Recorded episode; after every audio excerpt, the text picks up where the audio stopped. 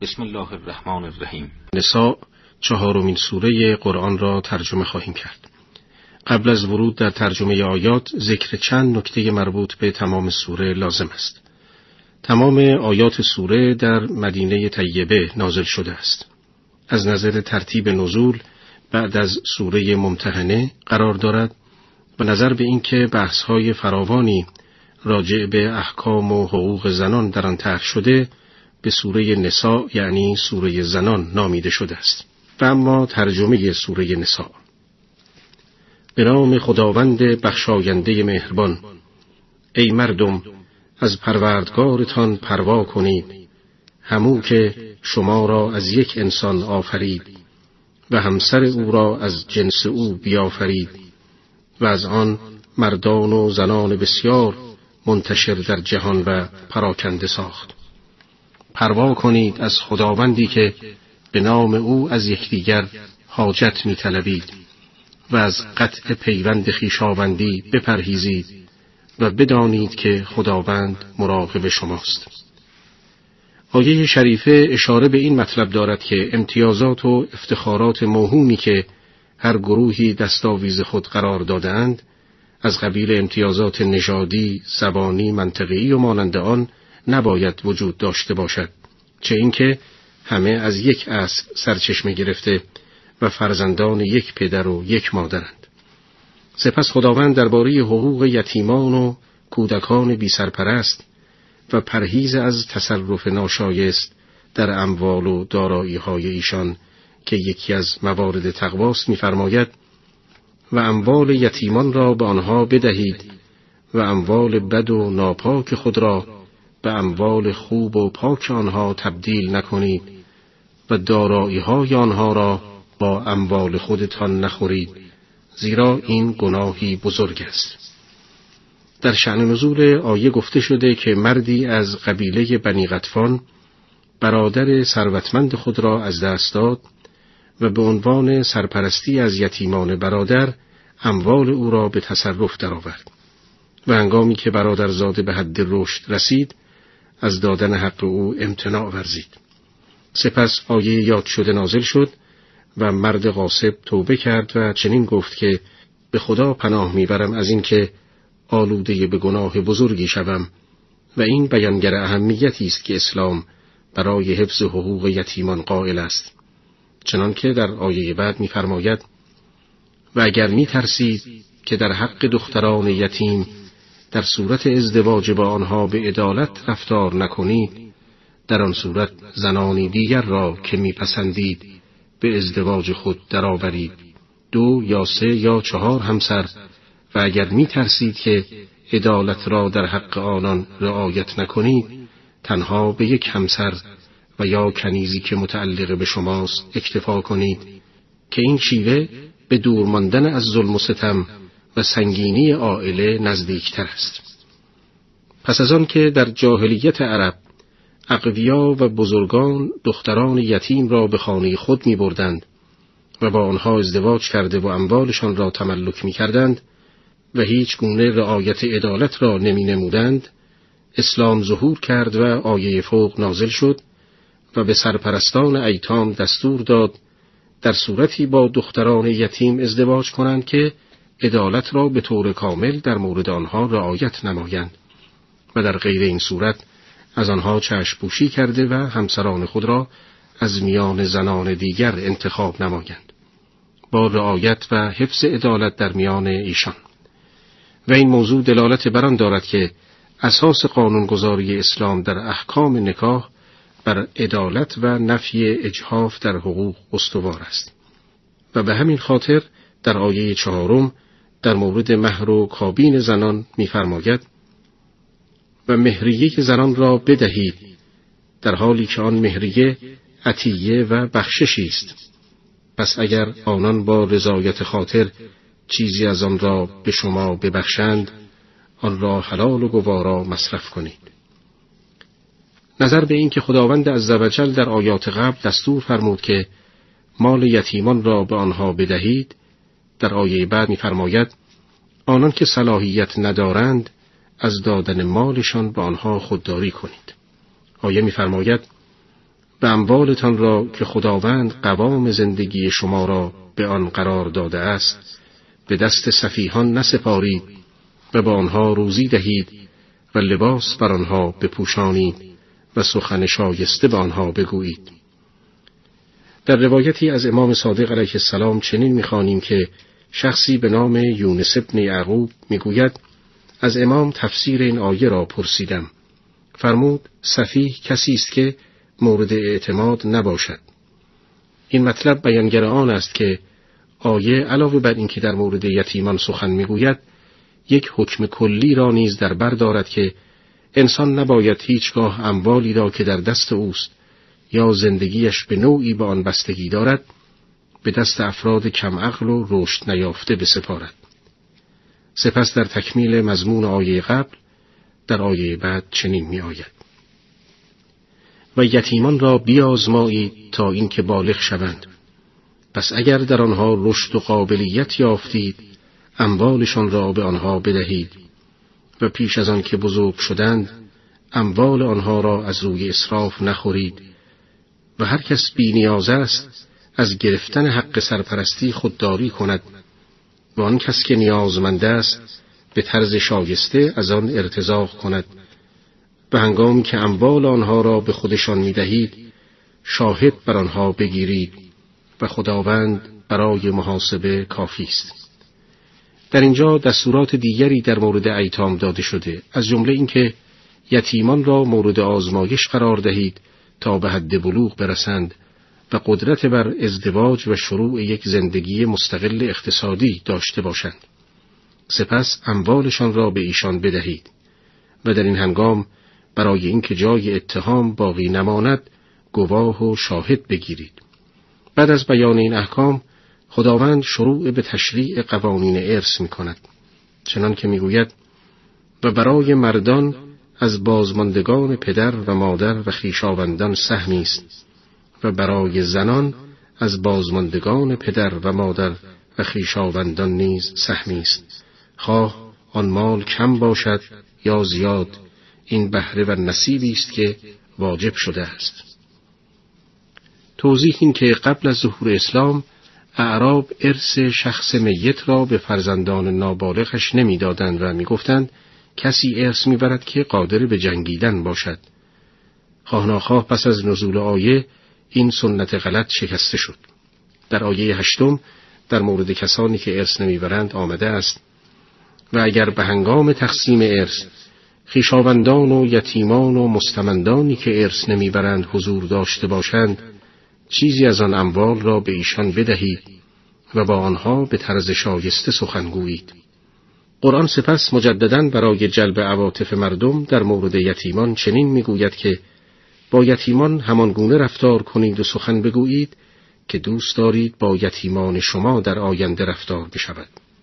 چنان که در ترجمه آیه می‌خوانیم و آنان که خود نگران فرزندان ناتوانی هستند که ممکن است بعد از آنها به جای مانند باید از ظلم به یتیمان بترسند و از خدا پروا کنند و به راستی و درستی سخن بگویند. در آیه دهم حکم کسانی بیان شده که اموال یتیمان را به ظلم و زور می‌خورند. آیه میفرماید آنان که مال یتیمان را به زور می‌خورند در حقیقت آتش در شکم خود فرو می‌برند و به زودی به آتش دوزخ درآیند.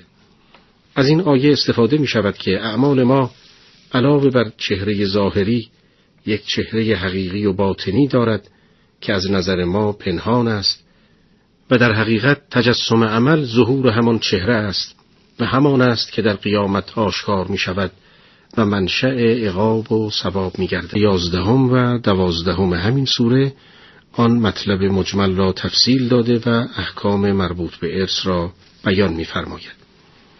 آیه می‌فرماید خداوند به شما در مورد فرزندانتان سفارش می کند که پسر را به اندازه سهم دو دختر بدهید. و اگر فرزندان شما بیش از دو دختر بوده باشند دو سوم میراث به آنان تعلق دارد. و اگر یک دختر باشد سهم او نصف است. و برای پدر و مادر او هر کدام یک ششم میراث است. اگر فرزندی داشته باشد. و اگر او را فرزندی نیست و پدر و مادر وارث او باشند برای مادرش یک سوم است. و اگر برادرانی داشته باشد مادرش یک ششم می‌برد. بعد از انجام وصیت و سفارشی که به آن وصیت می کند و پس از پرداخت وامی چنانچه داشته باشد. شما نمی‌دانید پدران و مادران و فرزندانتان کدام یک برای شما سودمندترند؟ این نحوه تقسیم ارث فریزه است که از جانب خدا تعیین شده به درستی که خدا دانا و حکیم است. غیر از تبیین موارد ارث و تعیین مقدار هر یک از مطالبی که از آیه استفاده می شود این است که با توجه به ترکیب جمله و طرز بیان ارث دختران اصل قرار داده شده. و ارث پسران به صورت فرع و در سنجش با آن ذکر شده است. زیرا لحن آیه چنین است. سهم پسران دو برابر سهم دختران است. و همین مطلب تأکیدی است بر ارث بودن دختران و رد رسوم جاهلیت قبل از اسلام که ایشان را از هر گونه ارث بردن محروم می کردن. علامه تباتبایی قدس سره در تفسیر شریف المیزان درباره همین قسمت آیه یعنی بخش مربوط به ارث بردن پسران دو برابر دختران حدیثی نقل فرمودند از معانی الاخبار که امام علی ابن موسی رضا علیه السلام در جواب این سوال که چرا زنان نصف مردان ارث می‌برند فرمود اینکه سهم زنان نصف سهم مردان از میراث است به خاطر آن است که زن هنگامی که ازدواج می کند چیزی می گیرد و مرد ناچار است چیزی بدهد. به علاوه هزینه زندگی زنان بر دوش مردان است در حالی که زن در برابر هزینه مرد و خودش مسئولیتی ندارد. همچنین در آیه می‌فرماید شما نمی‌دانید پدران و مادران و فرزندانتان کدام یک بیشتر به نفع شما هستند. یعنی قانون ارث بر اساس مصالح واقعی بشر تنظیم شده و تشخیص این مصالح نیز به دست خداست. زیرا انسان آنچه را که به خیر و صلاح اوست در همه جا نمی‌تواند تشخیص بدهد. در این آیه به ارث پدران و مادران و فرزندان اشاره می‌شد. در آیه دوازدهم در چگونگی ارث بردن زن و شوهر از یکدیگر چنین آمده است. و برای شما نصف میراث زنانتان است اگر فرزندی نداشته باشند و اگر فرزندی برای آنها باشد یک چهارم از آن شماست. پس از انجام وصیتی که کرده اند یا ادای وامی که داشتند و اگر شما فرزند نداشته باشید سهم همسرانتان از آنچه بر جای می‌گذارید یک چهارم است. اما اگر فرزندی داشته باشید سهمشان از آنچه بر جای می‌گذارید یک هشتم است.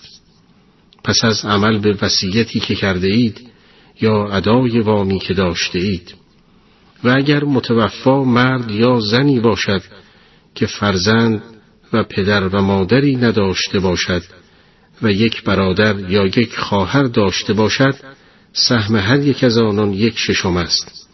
اما اگر بیشتر باشند در یک سوم ارث شریکند. بعد از عمل به وصیتی که شده یا ادای وامی که متوفا داشته بی آنکه زیانی به وارثان برسد. این سفارشی است از جانب خداوند و او دانایی بردبار است. مفسرین عالیقدر شیعه در شعن نزول این آیات چنین نوشتند که عبدالرحمن ابن ثابت انصاری برادر حسام ابن ثابت شاعر معروف صدر اسلام از دنیا رفت در حالی که یک همسر و پنج برادر از او به یادگار مانده بود. برادران میراث عبدالرحمن را در میان خود قسمت کردند و همسر وی را بی بهره گذاردند او جریان را به خدمت پیامبر اکرم صلوات الله علیه و آله عرض کرد و از آنها شکایت نمود. در این هنگام این آیات نازل شد و میراث همسران دقیقا تعیین کردید. از جمله مواردی که در آیه تکرار می شود این است که همه این احکام مربوط است به بعد از عمل کردن به وصیت میت و پرداختن دویون و قروز او.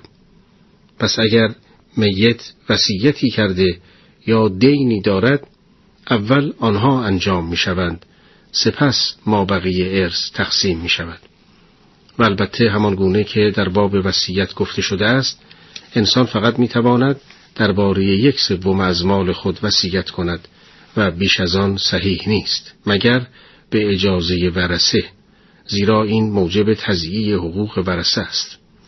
در تفسیر مجمع البیان درباره این موضوع حدیثی آورده شده است بدین مضمون که زیان رسانیدن به ورسه و محروم ساختن آنها از حق مشروعشان به وسیله وسیعتهای نابجا از گناهان بزرگ است. خداوند تبارک و تعالی پس از آن که قوانین مربوط به ارث را در دعای بالا تعیین کرده و در ضمن آن موضوعات دیگری را نیز روشن نمود که به بعضی از آنها اشاره شد سپس در ادامه آیات شروع به تبیین زامن اجرایی این احکام و دستورات کرده و چنین می‌فرماید اینها حدود و مرزهای الهی است و هر کس اطاعت خدا و پیامبرش را کند. خداوند وی را در بهشتهایی داخل می کند که از زیر آن نهرها جریان دارد و جاودانه در آن میمانند و کامیابی بزرگ همین است. در این آیه خداوند قوانین مربوط به ارث را از حدود مرزهای خود شمرده که تجاوز نمودن از آنها و زیر پا گذاردنشان جایز نیست. مسئله وراست یک قانون طبیعی و منطقی است و چون ریشه فطری دارد به اشکال گوناگون در ملل و امم گذشته دیده می شود و تا قبل از اسلام اکثرا بر آداب غیر طبیعی و رسوم مخالف فطرت بشری استوار بوده است. مثلا اعراب قبل از اسلام تنها به پسران و مردان ارث می‌دادند و کودکان و زنان را از آن محروم می ساختند. یا در زمان جاهلیت مثلا دو نفر با هم پیمان میبستند که در زمان حیات از یکدیگر دفاع کنند و بعد از مرگ با وجود وارثان اصلی از همدیگر ارث ببرند از این گونه رسوم غلط در میان ملل قبل از اسلام بسیار دیده می‌شد لکن اسلام قانون فطری و طبیعی ارث را از خرافاتی که به آن آمیخته شده بود پاک کرد و تبعیضات ظالمانه ای را که میان زن و مرد قائل می شدند از بین برد.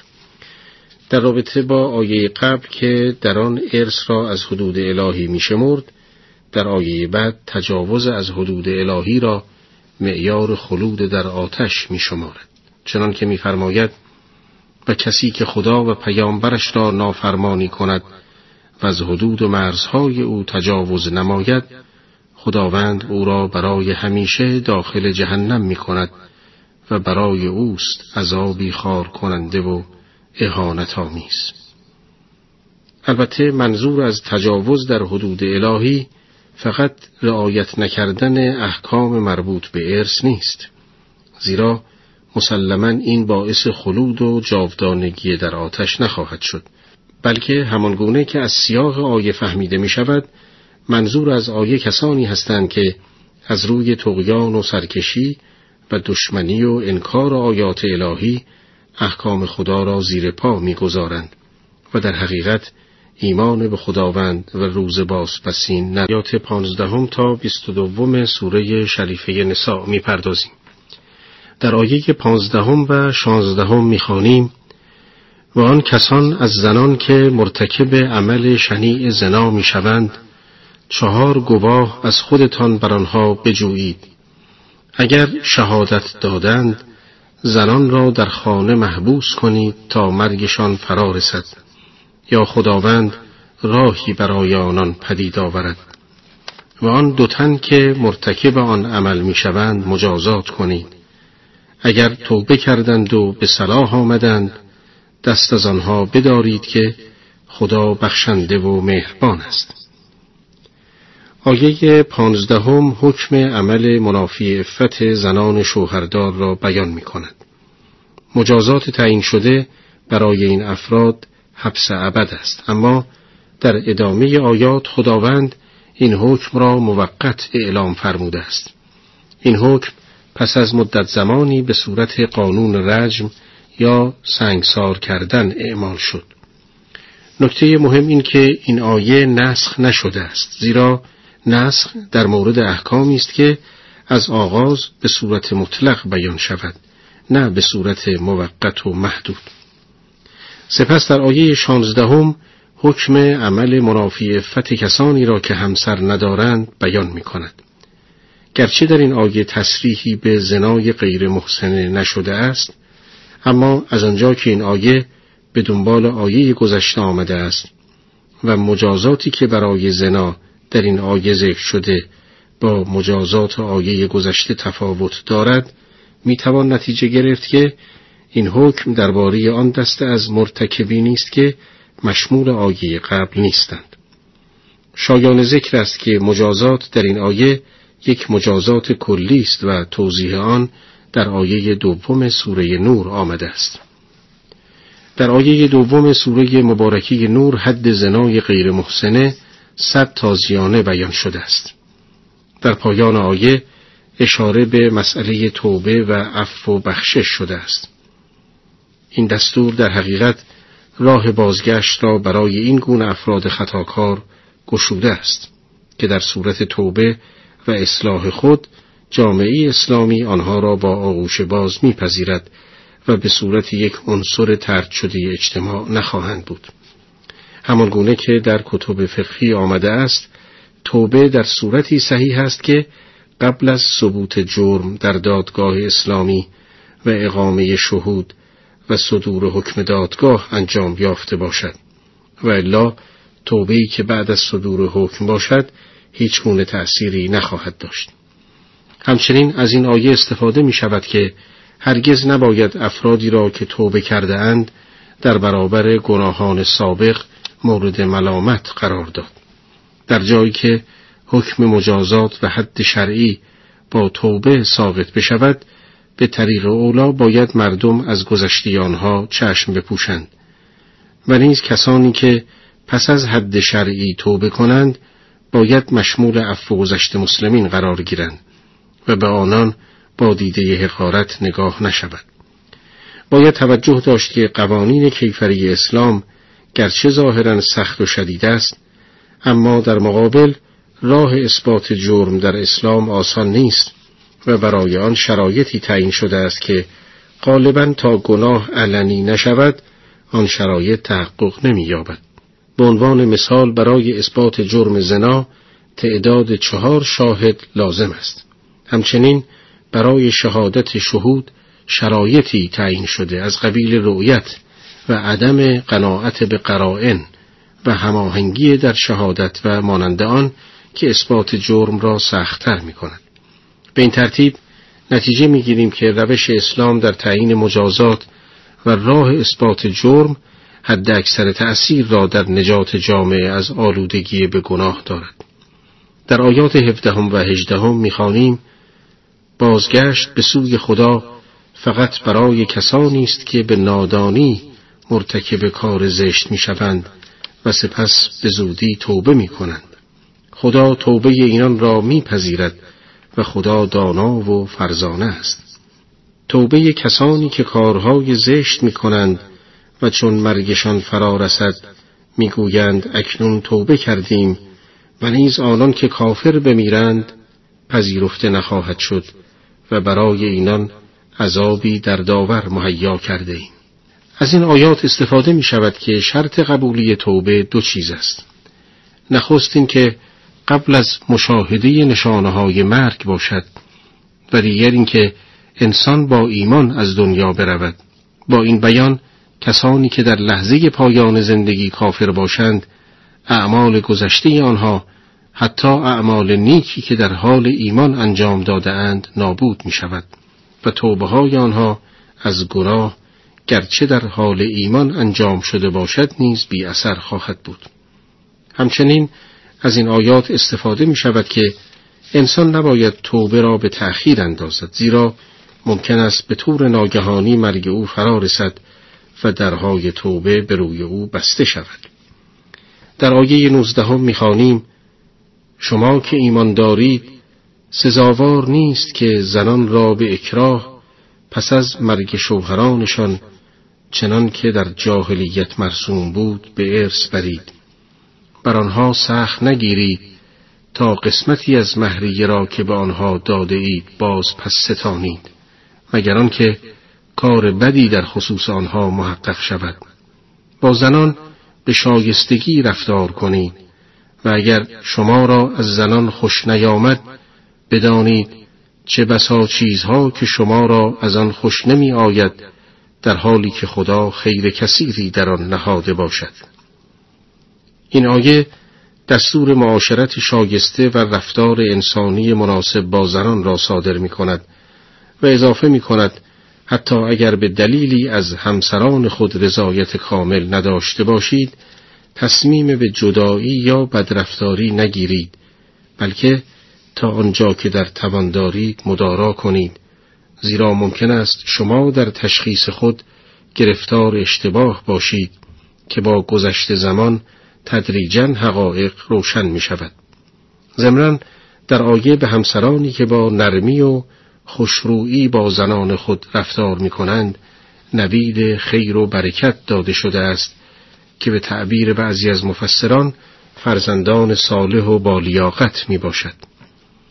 در آیه بیستم و بیست یکم می خانیم اگر خواستید زنی را به جای زنی دیگر بگیرید و یکیشان مال بسیار داده اید نباید چیزی از او باز ستانید آیا به زنان تهمت می‌زنید تا مهرشان را بازپس گیرید؟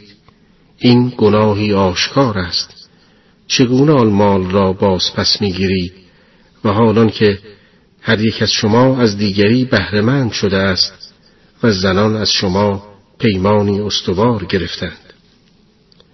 پس از اسلام رسم بود که اگر می‌خواستند همسر سابق را طلاق دهند و مجددا ازدواج کنند برای عدم پرداخت مهریه همسر خود او را به ناروا به اعمال منافی افت متهم می کردند و به او سخت می گرفتند تا حاضر شود مهریه خیش را که معمولا قبلا دریافت می شود بپردازند و طلاق گیرند و همان مهریه را برای همسر دوم قرار می‌دادند. در این آیات این عمل زشت به شدت تقبیح شده است. باید توجه داشت که این آیه اختصاص به شرایط خاصی ندارد بلکه منظور آن است که در هر مورد طلاق و جدایی به پیشنهاد مرد صورت گیرد باید تمام مهریه پرداخت شود. در آیه 22 می‌خوانیم با زنانی که پدران شما به عقد خیش درآورده اند نکاح نکنید مگر آنچه در گذشته روی داده که این کاری زشت نفرتانگیز و طریقه بدی است این آیه اشاره به سنت جاهلی قبل از نزول آیه دارد که ازدواج با نامادری معمول بود. با نزول این آیه این عمل ممنوع شد و از پیش آمدن مشکلات اجتماعی این کار جلوگیری به عمل آمد. بسم الله الرحمن الرحیم. به 23 تا 31 سوره شریفه نساء می‌پردازیم. در آیه 23 چنین می‌خوانیم. ازدواج با اینها بر شما حرام است. مادران، دختران، خواهران، امه ها، خاله ها، برادرزادگان، خواهرزادگان، مادرانی که به عنوان دایه شیرتان داده اند، خواهران شیری شما، مادر زنان دختران زنانتان که در کنار شما هستند از زنانی که با آنها مباشرت داشته اید و اگر مباشرت نداشته اید ازدواج با دخترانشان مانعی ندارد.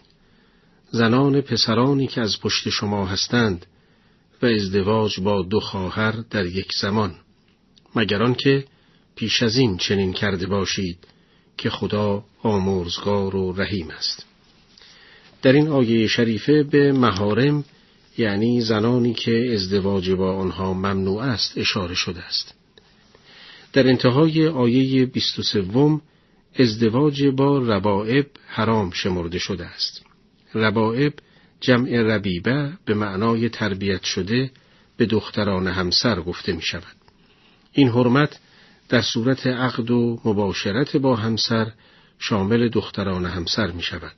همچنین ازدواج با دو خواهر در زمان واحد ممنوع شده است. بنابراین اگر پس از طلاق یا فوت خواهر اول ازدواج با خواهر دیگر انجام گیرد مانعی نیست. در آیه 24 می‌خوانیم همچنین حرام است ازدواج با زنان شوهردار مگر زنی که مالک آن شده اید از کتاب خدا بی کنید و جز اینها زنان دیگر هرگاه در طلب آنان از مال خیش مهریه بپردازید و آنها را به نکاح درآورید نه از سر زنا بر شما حلال شدند. هر کس از زنان که از او برخوردار شده اید مهریه مقررشان را بدهید شما را در آنچه پس از مهریه مقرر بر آن توافق کنید گناهی نیست که خدا دانا و فرزانه است. به دنبال بحث مهارم در آیه 23 در این آیه شریفه ازدواج با محسنات نیز ممنوع شده است. محسنات جمع محسنه از ماده حسن به معنی قلعه و دژ محکم است و به زنان شوهردار و همچنین زنان عفیف و پاکدامنی که از آمیزش جنسی با دیگران خود را حفظ می کنند و یا تحت حمایت و سرپرستی مردانند اطلاق می شود. این حکم اختصاص به زنان مسلمان ندارد بلکه زنان شوهردار از هر مذهب و ملتی همین حکم را دارند و ازدواج با آنان حرام است. در انتهای آیه 24 در خصوص ازدواج موقت سخن به میان آمده است و به اختصار حکم ازدواج موقت را تشریع نموده است. دانشمندان شیعی بر این باورند که ازدواج موقت با رعایت شرایط و ضوابطی که در کتب فقهی آمده است عملی مشروع می باشد. در آیه 25 تا 28 چنین آمده است.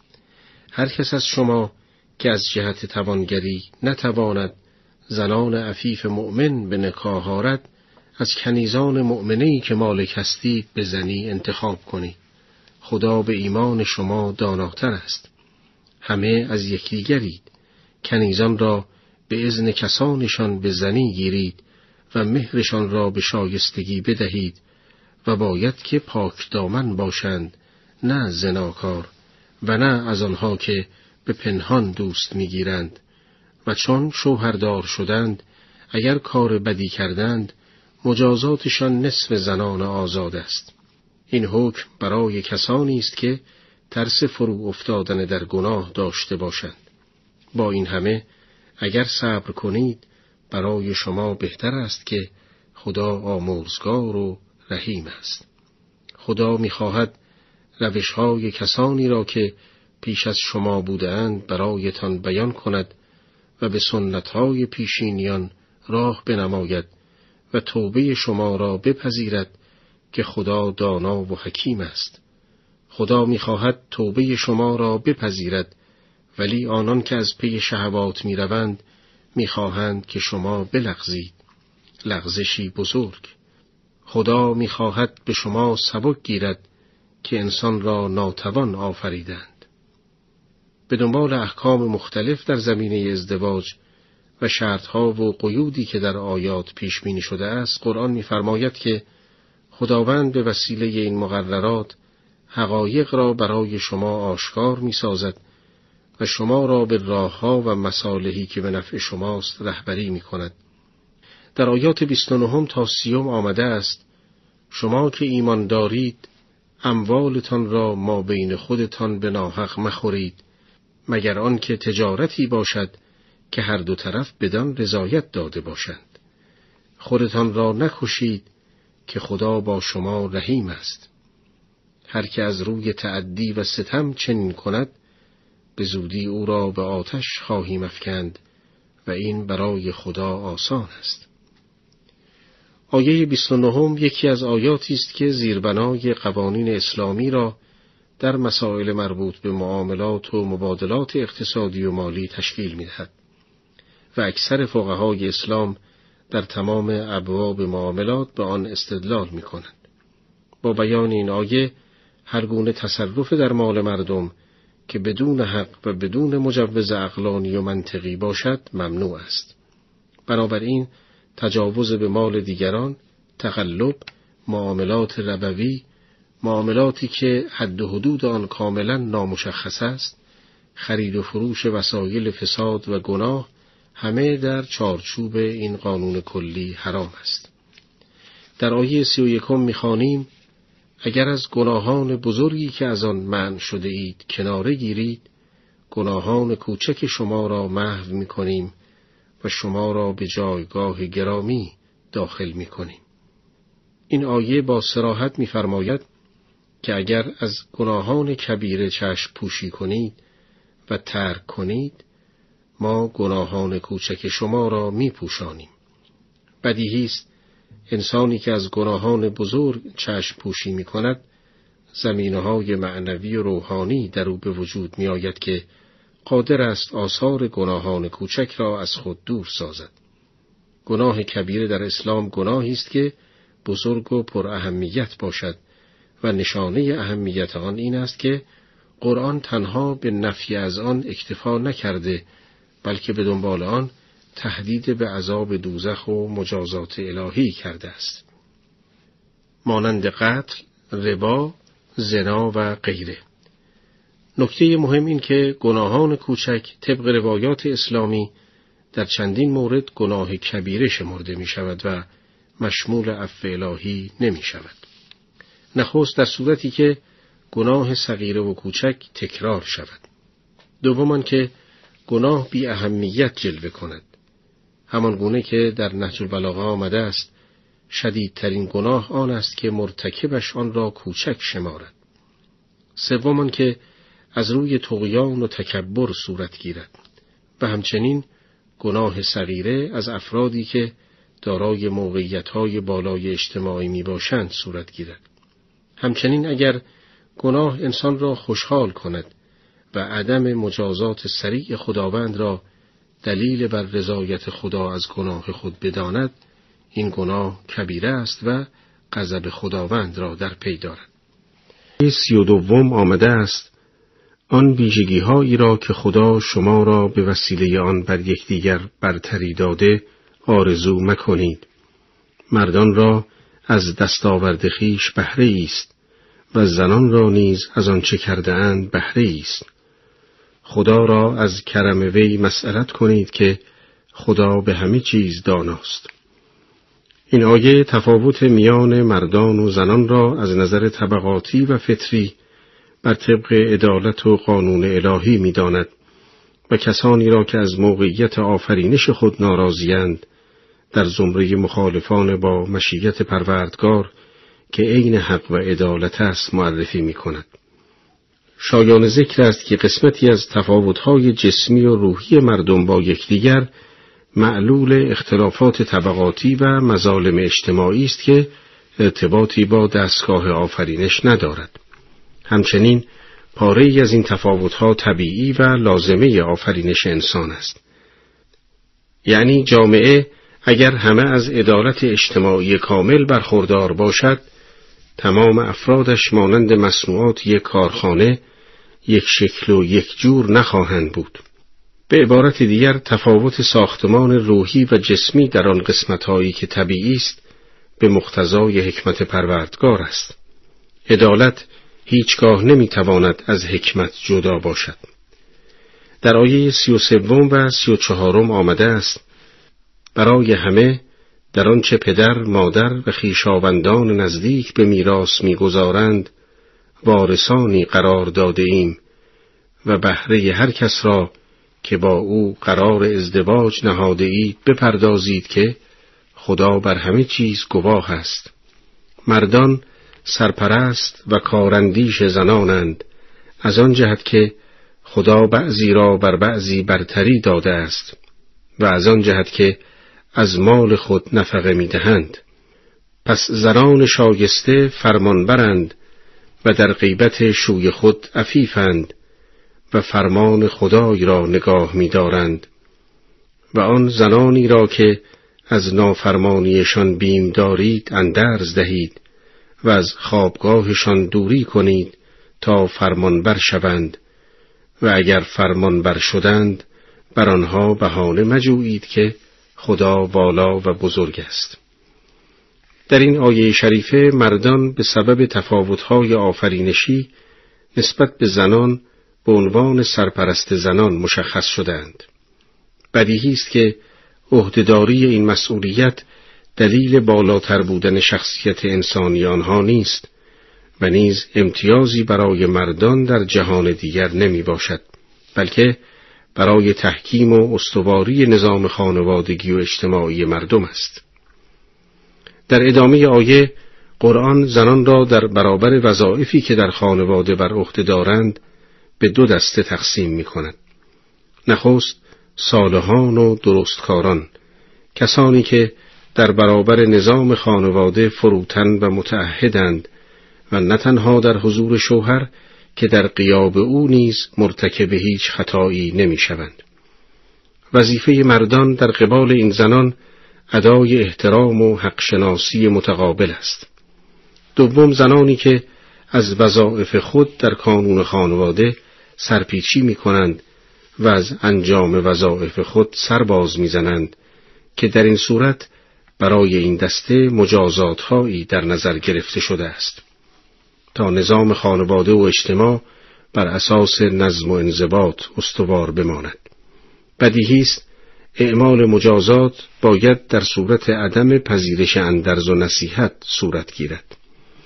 در آیه سی و پنجم و آیه بعد می‌خوانیم اگر نگران جدایی زن و شوهر بودید داوری از کسان مرد و داوری از کسان زن برگزینید.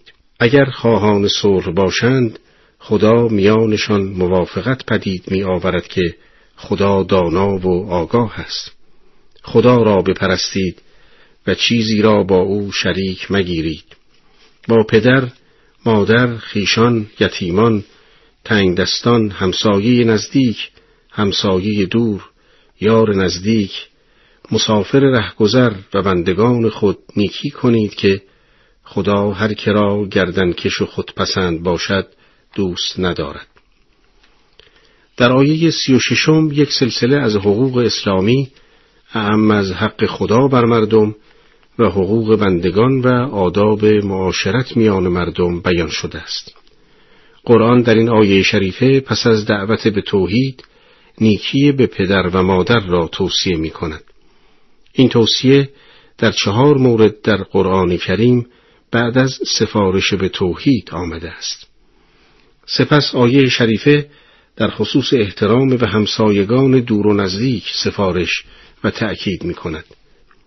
حق همسایه تا آنجا اهمیت دارد که در یکی از وسایای معروف امیر مؤمنان علی علیه السلام آمده است آنقدر پیامبر درباره همسایه و حق آن سفارش کرد که ما فکر کردیم شاید همسایگان از یکدیگر ارث می‌برند. در ادامه آیات از آیه سی و هفتم تا سی و نهم چنین آمده است. خودپسندان کسانی که بخل میورزند و مردم را به بخل وادارند و آنچه را خدا از کرم خیش به داده نهان کنند که ما برای کافران عذابی خار کننده آماده کرده ایم و نیز کسانی را که اموال خیش را برای خودنمایی انفاق می کنند و به خدا و روز قیامت ایمان نمی آورند و هر که شیطان همدم او باشد همدم بدی است چه می‌شد اگر به خدا و روز جزا ایمان آورده و از آنچه خدا روزیشان داده انفاق می کردند و خدا به کارشان داناست.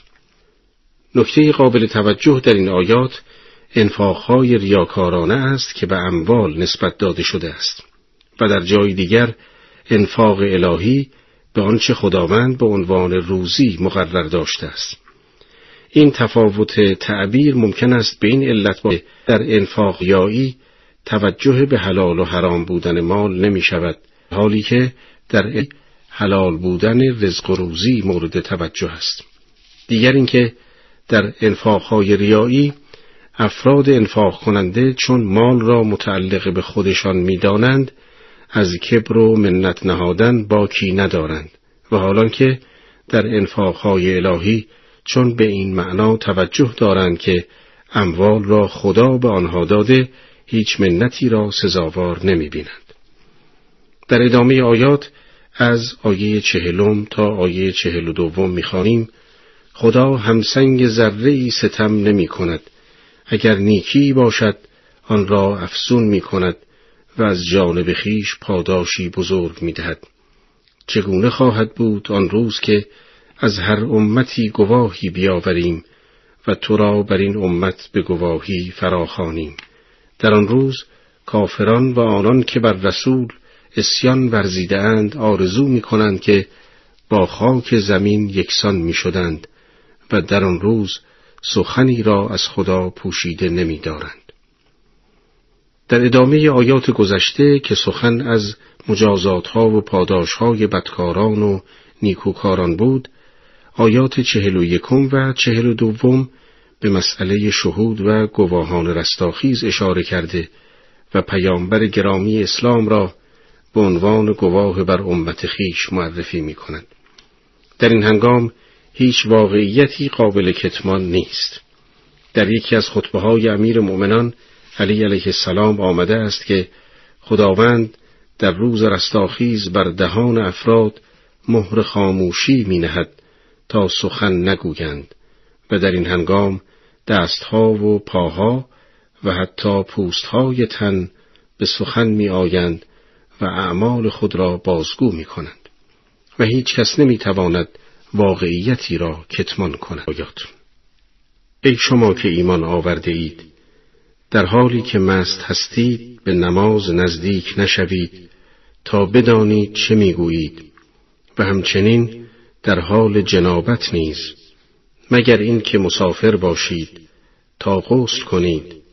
و اگر بیمارید یا مسافر یا غذای حاجت کرده اید و یا با زنان مباشرت داشته اید و در این حال آب نیابید با خاک پاکی تیمم کنید.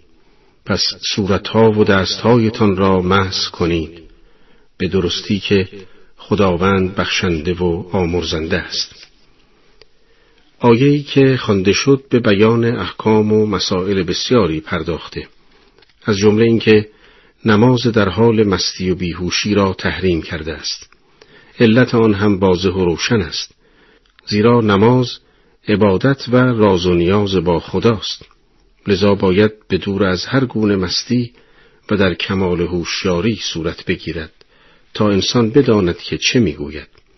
در این رابطه روایتی از امام باقر علیه السلام نقل شده است که فرمودند در حالتی که کسل هستید یا خستگی مفرت دارید مشغول نماز نشوید.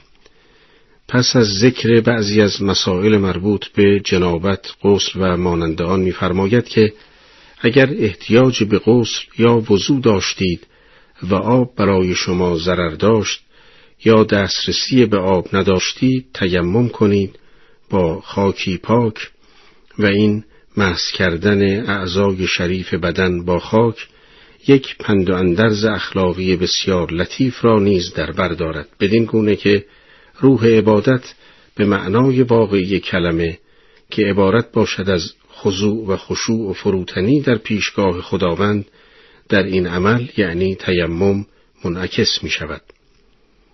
دسته ای از آیاتت که ترجمه می شود آیاتی است که متعرض حال اهل کتاب گردیده و ظلمها و خیانتهای این عده را در دین خدا بیان فرموده است چنان که میفرماید آیا ندیدی کسانی را که بهره ای از کتاب به ایشان داده شده گمراهی می‌خرند و می‌خواهند شما نیز گمراه شوید. خداوند به دشمنان شما داناتر است و دوستی و یاری خداوند برای شما کافی است. در این دعایه خداوند به پیامبر خود خطاب می کند که شگفتآور است حال جمعیتی که بهره ای از کتاب آسمانی در اختیار داشتند اما به جای این که با آن سعادت و هدایت را برای خود و دیگران بخرند هم برای خود گمراهی خریدند و هم می‌خواهند شما نیز گمراه شوید. در حقیقت بر اثر سوء نیت این عده از اهل کتاب وسیله هدایت تبدیل به وسیله گمراه کردن شد.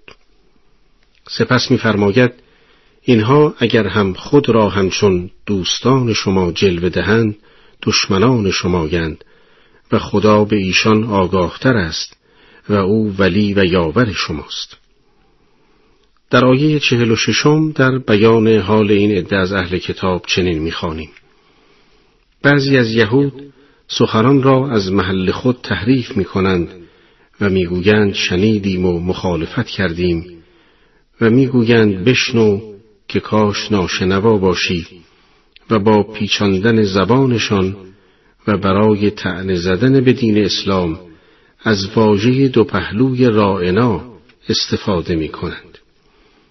اهل کتاب اگر بگویند شنیدیم و اطاعت کردیم و بگویند بشنو و به ما بنگر برایشان بهتر است و درستتر اما خداوند آنان را به سبب کفرشان لعنت کرده است و ایمانشان جز اندکی نیست این آیه صفات جمعی از دشمنان اسلام را تشریح می کند. نخست می گوید یکی از کارهای ایشان تحریف حقایق و چهره دستورهای خداوند بوده است و سپس اشاره به سخنان عداوتآمیز و آمیخته با جسارت و بیادبی آنها می کند.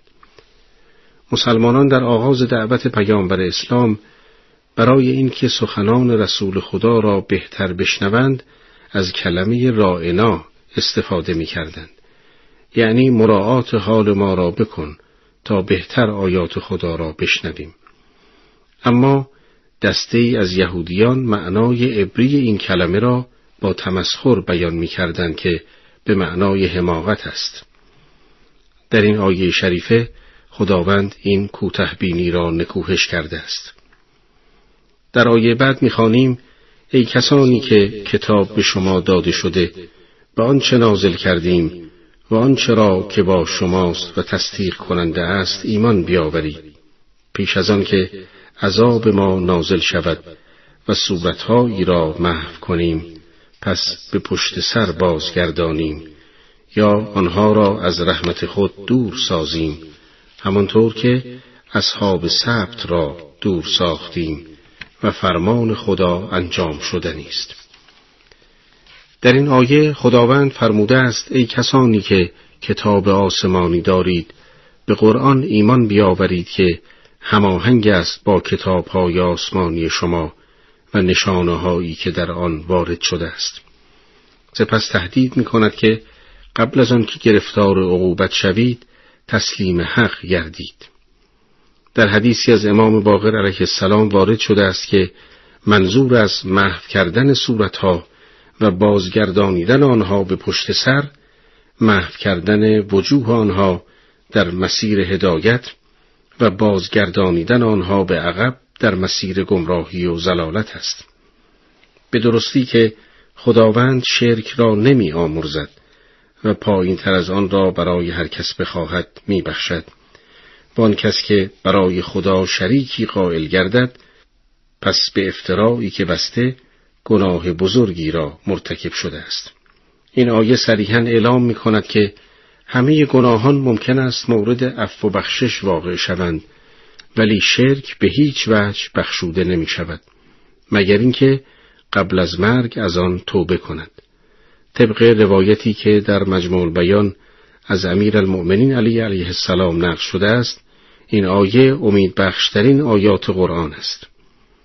نکته قابل توجه این است که این آیه ارتباط با توبه ندارد زیرا توبه شرک را هم از بین می‌برد بلکه منظور امکان شمول عفو الهی نسبت به کسانی است که توفیق توبه نیافتهاند. جهت پیگیری مسائل مربوط به اهل کتاب دو آیه چهل و نهم و پنجاهم ایشان را افرادی خودستا معرفی می کند. چنان که می گوید ای رسول ما آیا نمی بینی کسانی را که خود را به پاکی می ستایند؟ نه این خداست که هر که را بخواهد پاک می سازد و آنان نیز سر موی ستم نخواهند دید. ببین چگونه به خدا دروغ میبندند که این خود به تنهایی گناهی آشکار است. توضیح این که یهودیان و مسیحیان با اینکه به اسلام کافر بودند و تورات و انجیل را هم تحریف می کردند خود را تسکیه شده و از گناه پاک می شمردند. همانطور که در قرآن وارد شده است گاهی می گفتند ما فرزند خداییم و گاهی می گفتند بهشت مخصوص ماست و غیر از ما در آن راه ندارد. از این رو خداوند میفرماید داستان آنها را بدان که چگونه خیشتن را ستایش و خود را به پاکی توصیف می کنند در حالی که تسکیه شعن خداوند است و هر که را بخواهد پاک می بسم الله الرحمن الرحیم. پنجه و یکم و آیه بعد منعکس کننده یکی دیگر از صفات ناپسند یهودیان عصر رسول الله است. آیه پنجاه و یکم میفرماید آیا ندیدی کسانی را که بهره ای از کتاب خدا دارند؟ به جبت و تاغوت بوتان و تغیانگران ایمان میآورند و به مشرکان می‌گویند آنها از کسانی که ایمان آورده اند هدایت یافته ترند آنها کسانی هستند که خداوند ایشان را از رحمت خود دور ساخته و هر کس را خدا از رحمتش دور کند یاوری برای او نخواهی یافت. بسیاری از مفسران در شعن نزول این آیه گفتند که بعد از جنگ احد یکی از بزرگان یهود به نام کعب ابن اشرف به اتفاق عدهای از یهودیان به مکه آمد تا با مشتکان مکه بر ضد پیامبر متحد شوند. اهل مکه هم پیمان شدن را مشروط دانستند به سجده یهود به دو بت بزرگ و ایمان به آنها. یهود نیز شرط را پذیرفتند و سجده نمودند. و پس از آن که ابو سفیان از کعب پرسید که آین ما بهتر است یا آین محمد کعب گفت به خدا سوگند آین شما بهتر است. در این هنگام این آیات نازل شد. بعد از این گواهی و قضاوت یهود میان مسلمین و کفار قریش خداوند در آیات بعد می‌فرماید که گواهی ایشان باطل و فاقد ارزش و اعتبار است. چنان که می‌فرماید اینان مگر از حکومت بهره یافتند که اگر می‌یافتند در آن صورت نیز به مردم پشیزی نمی‌دادند؟ یا اینکه به مردم در برابر آنچه خداوند از فضلش به آنها بخشیده حسد می‌ورزند؟ آری ما به آل ابراهیم کتاب و حکمت دادیم و به ایشان حکومت عظیمی را بخشیدیم. آیه بعد ادامه می دهد پس گروهی از خاندان ابراهیم به کتاب خدا ایمان آوردند و جمعی ایجاد مانع در راه آن نمودند و شعله فروزان و آتش جهنم شدند که برای ایشان کافی است. قرآن می‌فرماید که آن قوم یهود از نظر اجتماعی آن ارزش را ندارند که بین افراد قضاوت کنند و هرگز مردم قضاوت میان خود را به آنها واگذار نکردند. مضافن بر این که آنها هیچگاه شایستگی حکومت مادی و معنوی بر مردم را ندارند زیرا آنچنان انحصار طلبند که در صورت حاکم شدن همه چیز را به خود اختصاص خواهند داد. بنابراین قضاوت آنها نیز ناشی از همین روحیه است و آنها همیشه یا حق را به خود می دهند یا به کسانی که از آنها دفاع کنند. ثانیا این گونه قضاوت های نادرست از حسادت آنها به پیامبر سرچشمه می‌گیرد و چون خودشان این مقام را از دست داده اند مایل نیستند در دست کس دیگری آن را ببینند. از امام باقر علیه السلام در تفسیر این آیه نقل شده که فرمود خداوند در خاندان ابراهیم پیامبران انبیا و پیشوایان قرار داد. سپس به یهود خطاب می کند چگونه حاضرید در برابر آن اعتراف کنید اما درباره آل محمد انکار می کنید اساسا در مذمت حسد در اسلام بسیار سخن گفته شده و بر اجتناب از آن تأکید فراوان گردیده است. چنان که علی علیه السلام فرمودند حسد تدریجا ایمان را می‌خورد همانطور که آتش هیزم را تدریجا از بین می‌برد در تعقیب آیات گذشته که سخن از ایمان و کفر به میان آمد در دعای بعد سرنوشت افراد با ایمان و بی ایمان توصیف شده است. در ترجمه آیات می‌خوانیم کسانی که با آیات ما کافر شدند به زودی آنها را در آتشی وارد می‌کنیم که هرگاه پوستهای تن آنها بریان گردد پوستهای دیگری به جای آن قرار می دهیم تا عذاب بیشتری یا بچشد. به درستی که خداوند توانا و حکیم است. و آنها که ایمان آوردند و عمل صالح انجام دادند به زودی آنها را در باغهایی از بهشت وارد می کنیم که از زیر درختان آنها نهرها جاری است. و همیشه در آن خواهند ماند و همسرانی پاکیزه برای آنها خواهد بود و ایشان را در سایساری گسترده وارد می سازیم. از آنجا که گروهی از یهودیان در امانات الهی خیانت نموده و آنچه از معارف توحیدی و آیات نبوت نزد ایشان بود کتمان کردند سپس به این هم قانع نشده و بین مؤمنین و مشرکین قضاوت کردند خداوند در آیه پنجاه و هشتم فرمود که امانت را به اهلش بازگردانده و به عدالت حکم کنید. در آیه آمده است خداوند به شما فرمان می دهد که امانتها را به صاحبان آن برسانید و هنگامی که میان مردم داوری می کنید از روی عدالت داوری کنید. خداوند شما را نیکو موعظه می کند. خداوند شنوا و بیناست. این آیه اگرچه در یک مورد خاص نازل شده است اما از آن یک حکم کلی و برای همه زمانها استفاده می شود. به همین ترتیب معنای امانت نیز در آیه معنای وسیعی است و منحصر به سرمایه های مادی نمی شود بلکه سرمایه های معنوی را نیز شامل می گردد. مثلا دانشمندان امانتدارانی هستند که نباید حقایق را کتمان کنند و فرزندان انسان امانتهای الهی هند که خیانت در مورد آنها کوتاهی در تعلیم و تربیت آنهاست. در منابع اسلامی روی دو موضوع مورد بحث آیه بسیار تأکید شده و احادیث بسیاری بیانگر آن است. در حدیثی از امام صادق علیه السلام نقل شده است که فر... اگه سلام مقام پیامبر پیدا کرد به خاطر راستگویی در سخن و اداء امانت بود.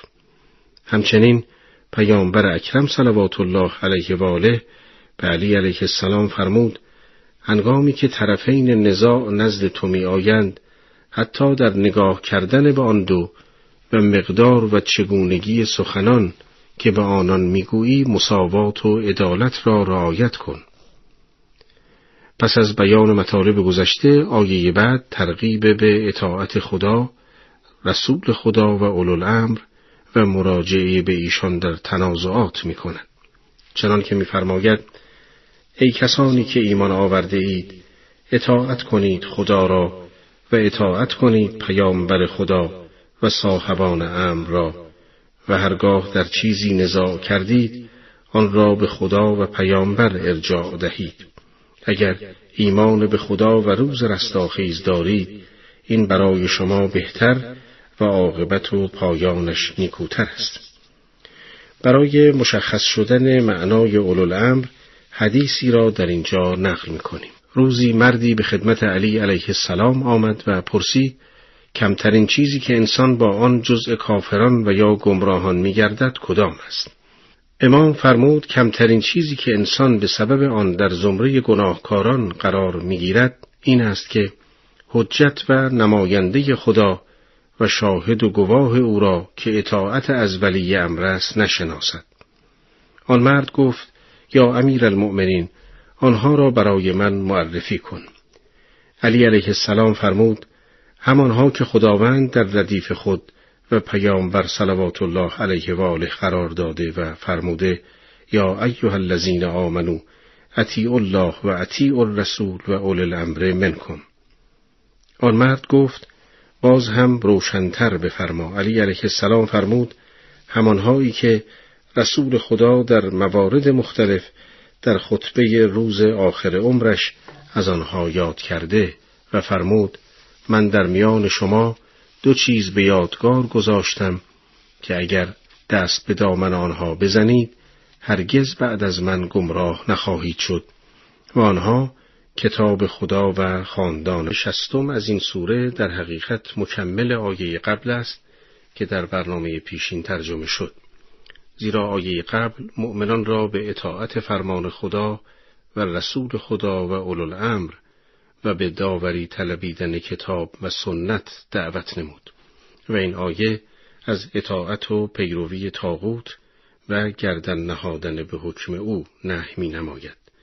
در ترجمه آیه چنین می‌خوانیم آیا ندیدی کسانی را که گمان می‌کنند به آنچه بر تو و بر پیشینیان نازل شده ایمان آوردهاند و می‌خواهند تاغوت را به داوری بطلبند با اینکه با آنها امر شده است که به تاغوت کافر گردند و شیطان می‌خواهد آنان را به نهایت گمراهی بکشاند در شن نزول آیه شریفه گفته شده است که یکی از یهودیان مدینه با یکی از مسلمانان منافق اختلافی داشت. بنا گذاشتند یک نفر را به عنوان حاکم در میان خود انتخاب کنند. یهودی گفت من به داوری پیامبر شما راضیم. اما مرد منافق یکی از بزرگان یهود به نام کعب ابن اشرف را انتخاب کرد. زیرا می‌دانست که می‌تواند به وی رشوه دهد. لذا با قضاوت پیامبر مخالفت نمود. آیه شریفه نازل شد و چنین افرادی را شدیدن سرزنش نمود. اما تاغوت که آیه شریفه گردن نهادن به حکم وی را از القاعات شیطان می‌داند کیست؟ حدیثی از امام صادق علیه السلام بیانگر آن است که فرمود هر کس به غیر حق حکم کند و مردم او را به داوری طلبند تاغوت است.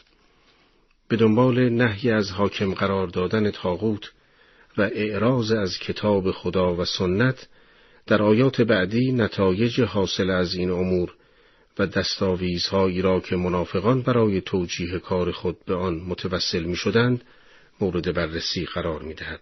چنان که میفرماید و هنگامی که به آنها گفته شود به سوی آنچه که خدا نازل کرده و به سوی پیامبر بیایید منافقان را می‌بینی که از قبول دعوت تو اعراض می کنند. پس چگونه وقتی به سبب اعمالشان مصیبتی دامنگیرشان می شود نزد تو می آیند و به خدا سوگند می خورند که ما جز نکوکاری و موافقت قصد دیگری نداشته ایم. آیه بعد ادامه می دهد آنها کسانی هستند که خداوند آنچه را در دل دارند می داند. پس ای رسول ما از آنها اعراض کن و نصیحتشان کن و برای ایشان سخنی بگو که در دلهای ایشان اثر گذارد. بنابراین از این آیه چنین برمیآید که بیراه رفتن و از مسیر الهی منحرف شدن یک اشتباه زود گذر نیست بلکه اصرار به آن از طرف افراد منافق بیانگر روح نفاق و ضعف ایمان آنهاست و الا به دعوت پیامبر از کرده خود پشیمان می شدند. خداوند میفرماید که ای پیامبر اگر گاهی نیز به نزد تو بیایند از روی اکراه است و ما از اسرار دل ایشان آگاهیم. پس از محکوم کردن مراجعه به تاغوتها و داوران جور خداوند جهت تشویق مردم برای رجوع به پیامبر صلوات الله علیه و آله می‌فرماید که ما اگر رسولی فرستادیم برای این بود که مردم از او اطاعت کنند و این در حقیقت تنها راه متحقق شدن و به نتیجه رسیدن قرض از ارسال رسول و انزال کتب است. در آیه این گونه می‌خوانیم ما هیچ پیامبری را نفرستادیم مگر به این منظور که به فرمان خدا از وی اطاعت شود و اگر ایشان هنگامی که به خود ستم می کردند به نزد تو می آمدند و از خدا طلب آمرزش می کردند و پیامبر هم برای آنها استغفار می کرد خدا را توبه پذیر و مهربان می یافتند. جدای از قرض اصلی که آیه در صدد بیان آن است از مضمون آیه چنین برمی آید که رفتن گناهکاران به سراغ پیامبر و شفی قرار دادن آن حضرت در درگاه باری تعالی در بخشش گناهان از جانب خداوند مؤثر بوده است بنابراین عقیده ادهی که توسل به پیامبر و ائمه علیهم السلام را شرک می‌دانند به حکم این آیه باطل است اما آیا فقط مراجعه به پیامبر و حاکم قرار دادن وی برای ایمان شرط کافی است یا خیر آیه 65 از این سوره شریفه خلاف آن را فهمانده و راضی بودن به قضاوت پیامبر را نیز از شروط ایمان می شمارد. چنان که میفرماید به پروردگارت سوگند که آنها مؤمن نخواهند بود مگر این که تو را در اختلافات خود به داوری طلبند و سپس در دل خود از قضاوت تو احساس ناراحتی نکنند و کاملا تسلیم باشند. گفته شده که زبیر ابن عوان که از مهاجران بود با یکی از انصار بر سر آبیاری نخلستانهای خود که در کنار هم قرار داشت اختلافی پیدا کرده بودند. هر دو برای حل اختلاف خدمت پیامبر رسیدند. پیامبر قضاوت کرد. اما مرد انصاری از قضاوت عادلانه پیامبر ناراحت شد و نسبت ناشایستهی به پیامبر داد.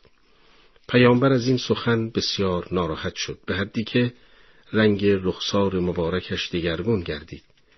در این هنگام این آیه نازل شد و در تکمیل آن خداوند جهت متنبه کردن کسانی که گردن نهادن به قضاوتهای به حق و عادلانه پیامبر برایشان سنگین آمده اشارهی به پاره از تکالیف طاقت فرسا می نماید و میفرماید اگر با آنها دستور می‌دادیم که یکدیگر را به قتل برسانند و یا از وطن و خانه خود بیرون روند تنها عده کمی از آنها عمل می کردند.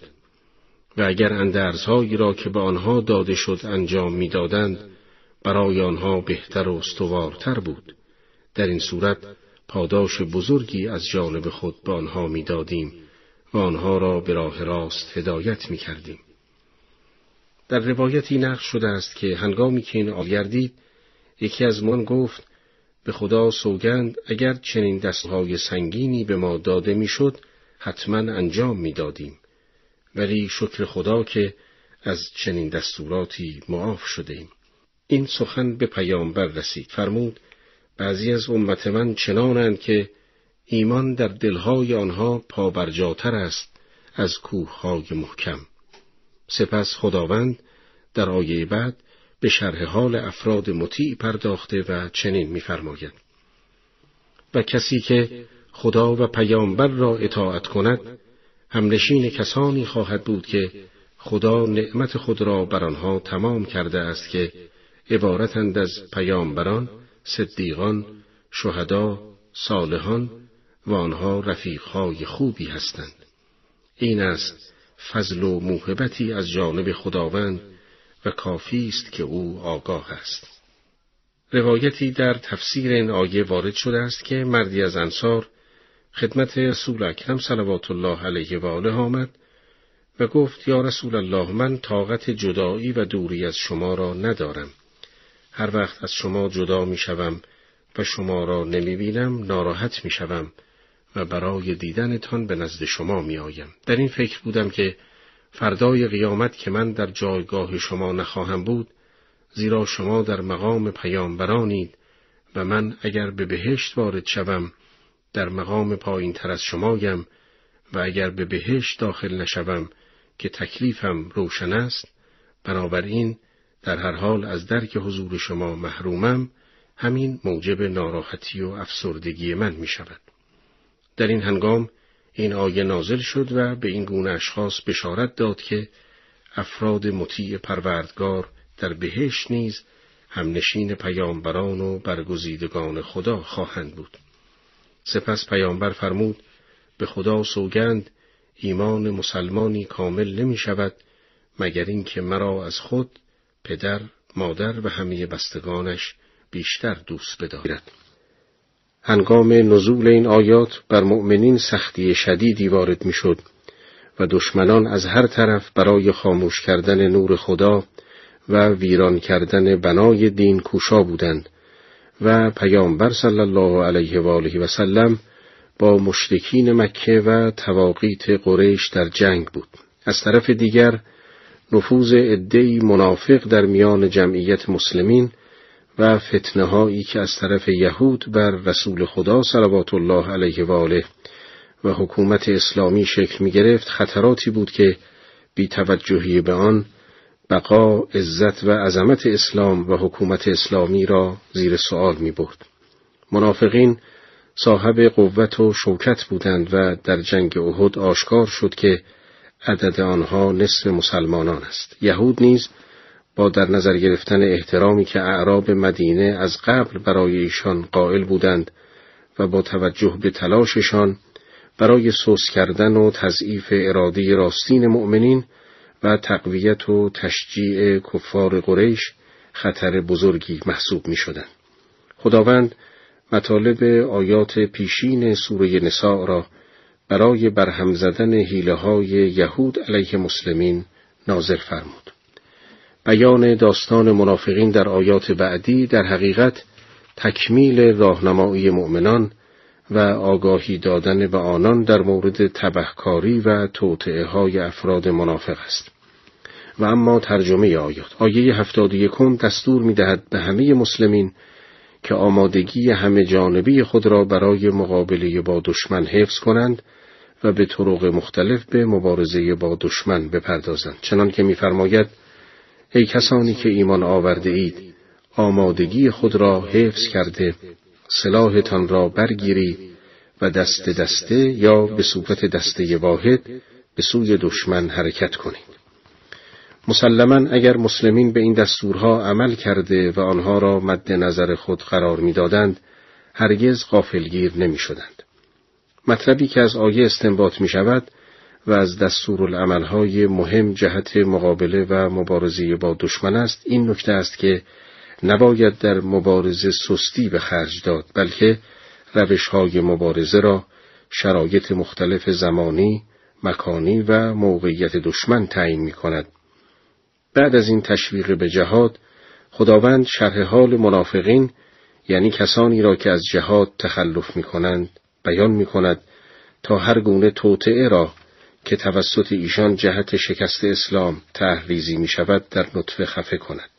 در ترجمه آیات آمده است به درستی که در میان شما افرادی هستند که درنگ و سستی میورزند اگر مصیبتی به شما برسد می‌گویند خدا به ما نعمت داد که با ایشان نبودیم تا شاهد باشیم و اگر از جانب خداوند فضلی شامل حال شما شد درست مثل این که هرگز میان شما و آنها مودت و دوستی نبوده می‌گویند ای کاش ما هم با آنها بودیم و به رستگاری و پیروزی بزرگی نائل می شدیم. آیات به خوبی خصلت درویی و نفاق منافقین را مشخص می سازد. آنان در برابر شکست ها و پیروزی های مؤمنین تغییر چهره داده و هرگز خود را با گرفتاری ها و مشکلات مسلمین درگیر نمی کنند. غمخوار آنها نیستند. ولیکن خود را وارث پیروزی ها و موفقیت ها دانسته و انتظار دارند با مؤمنان و مجاهدان در یک صف قرار گیرند. نکته قابل توجه این که در آیه خطاب به مؤمنین شده ولی سخن از منافقین به میان آمده و در این حال آنها را جزء مؤمنان شمرده و این به خاطر آن است که منافقان همیشه در لابلای مؤمنان حقیقی بودند و ظاهرا جزء جمعیت آنها محسوب می شدند. همین حقیقت است که خطر ایشان را برای جامعه اسلامی افزایش می دهد. آیه هفتاد و چهارم سوره نسا از جمله آیاتی است که به تنهایی حقیقتی را بیان کرده است که به دور از هر گونه گذافگویی حیات اسلام و بقا و عزت آن تا کنون از چشمه اعتقاد به این حقیقت سیراب شده است. و اگر مسلمین اکنون منت زندگی در سایه دین برحق را بر سر دارند به خاطر خونهایی است که با اذعان به این حقیقت ریخته شده و نهال دین را آبیاری کرده است.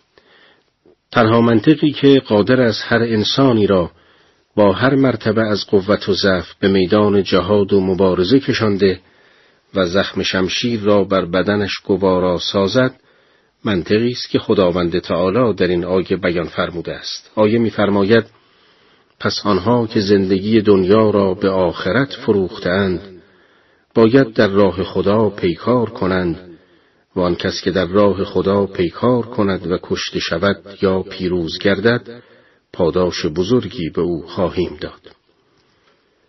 آری این است منطق یک مسلمان مؤمن در راه عزت و عظمت دین خدا از جان و مال گذشتن و سرباختن و جان برکف گذاشتن و برگزیدن یکی از دو خیر پیروزی و غلبه بر دشمن یا شهادت و رسیدن به لقاء معشوق و معبود. چنین سربازانی در قاموسشان شکست نبوده و در هر دو صورت پیروزند. پس از بیان این مطلب و دعوت مؤمنان به جهاد بر اساس اسلال سوزیان و, و روز بازپسی خداوند قیب و تیج مؤمن پردازد و تا آنان به مبارزی با دشمن از تحریک عواطف انسانی کمک گرفته و در ضمن آن اهداف جهاد و نبرد با دشمن را بیان می کند. چنان که می گوید چرا در راه خدا و برای نجات مردان و زنان و کودکانی که به استضعاف کشیده شده اند پیکار نمی کنی؟ آن افرادی که می‌گویند پروردگارا ما را از این شهر که اهلش ظالمند بیرون ببر و برای ما از طرف خود سرپرست قرار بده و برای ما از طرف خود یار و یاوری تعیین فرما آنچه که از آیه استدلال می شود این است که هدف جهاد اسلامی عبارت از کشورگشایی و رسیدن به مال و مقام و منصب یا غیر اینها از امور دنیایی نیست بلکه کوششی است جهت نشر ایمان و اصول فضیلت و ارزشهای انسانی و دفاع از انسانهای محروم و مستضعف و نجات ستم دیدگان از زیر سلطه حاکمان ظالم و ستمکار. و اما مضمون آیه بعد عبارت است از بیان جدایی صفوف کفر و ایمان و تشجیع مجاهدان و مؤمنان و تضعیف پیروان شیطان در ترجمه این آیه می‌خوانیم آنان که ایمان آورده اند در راه خدا می جنگند و آنان که کافر شدند در راه شیطان می جنگند. پس با دوستان شیطان بجنگید که نیرنگ شیطان ضعیف است و دلیل این ضعف و ناتوانی نیز نداشتن یک تکیگاه محکم و استوار است برخلاف اهل ایمان که با اتکاع به نیروهای معنوی و الهی از قدرت بسیار بیشتری برخوردارند. بسم الله الرحمن الرحیم. هفتاد و هفتم تا هشتاد و چهارم سوره شریفه نساء می‌پردازیم. در آیه هفتاد و هفتم سوره نساء می‌خوانیم ای رسول ما آیا ندیدی کسانی را که با آنها گفته شد دست از جهاد بدارید و نماز را برپا دارید و زکات بپردازید تا وقت جهاد فرا رسد؟ اما همین که فرمان جهاد به آنها داده شد جمعی از همان مردم بیشتر از آن که باید از خدا ترسید از مردم مشتک مکه ترسیدند و گفتند پروردگارا چرا جهاد را بر ما مقدر داشتی؟ چرا این فرمان را کمی به تأخیر نینداختی ای رسول ما به آنان بگو سرمایه زندگی دنیا ناچیز است و سرای آخرت برای کسی که پرهیزکار باشد بهتر است و کمترین ستمی نخواهید دید.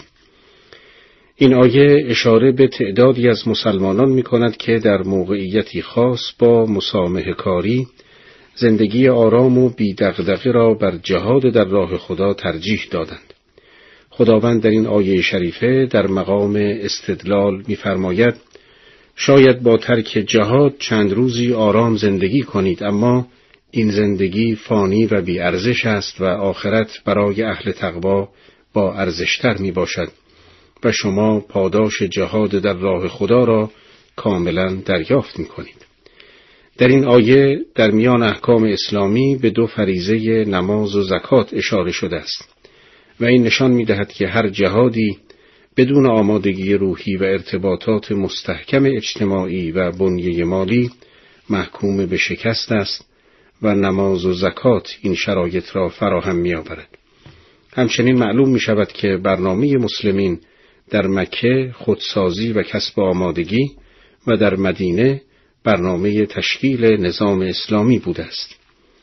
در آیه هفتاد و هشتم و هفتاد هر کجا باشید مرد شما را فرا می‌گیرد اگرچه در برجهای محکم باشید. و منافقان چنانند که اگر نعمت و رفاهی به آنها برسد می‌گویند از ناحیه خداست. و اگر بدی برسد می‌گویند از ناحیه تو ای پیامبر است. به آنها بگو همه اینها از ناحیه خداست. چرا این جمعیت حاضر نیستند حقایق را درک کنند؟ ای انسان آنچه از نیکیها به تو می‌رسد از ناحیه خداست و آنچه از بدی به تو می‌رسد از ناحیه خود توست. ای پیامبر گرامی ما تو را به عنوان رسول برای مردم فرستادیم و گواهی خدا در این باره کافی است. در بیان این حقیقت که حسنات به خدا منتصب است شکی نیست اما در توضیح انتصاب سیعات به خداوند باید گفت که هر کاری مرکب از مجموعه عوامل مانند قدرت جسمانی، تفکر، وسیله و فرصت است که همه از ناحیه خداست. همچنین قدرت اختیار و آزادی را خدا به انسان بخشیده پس همه افعال انسان به خدا منتصب می شود.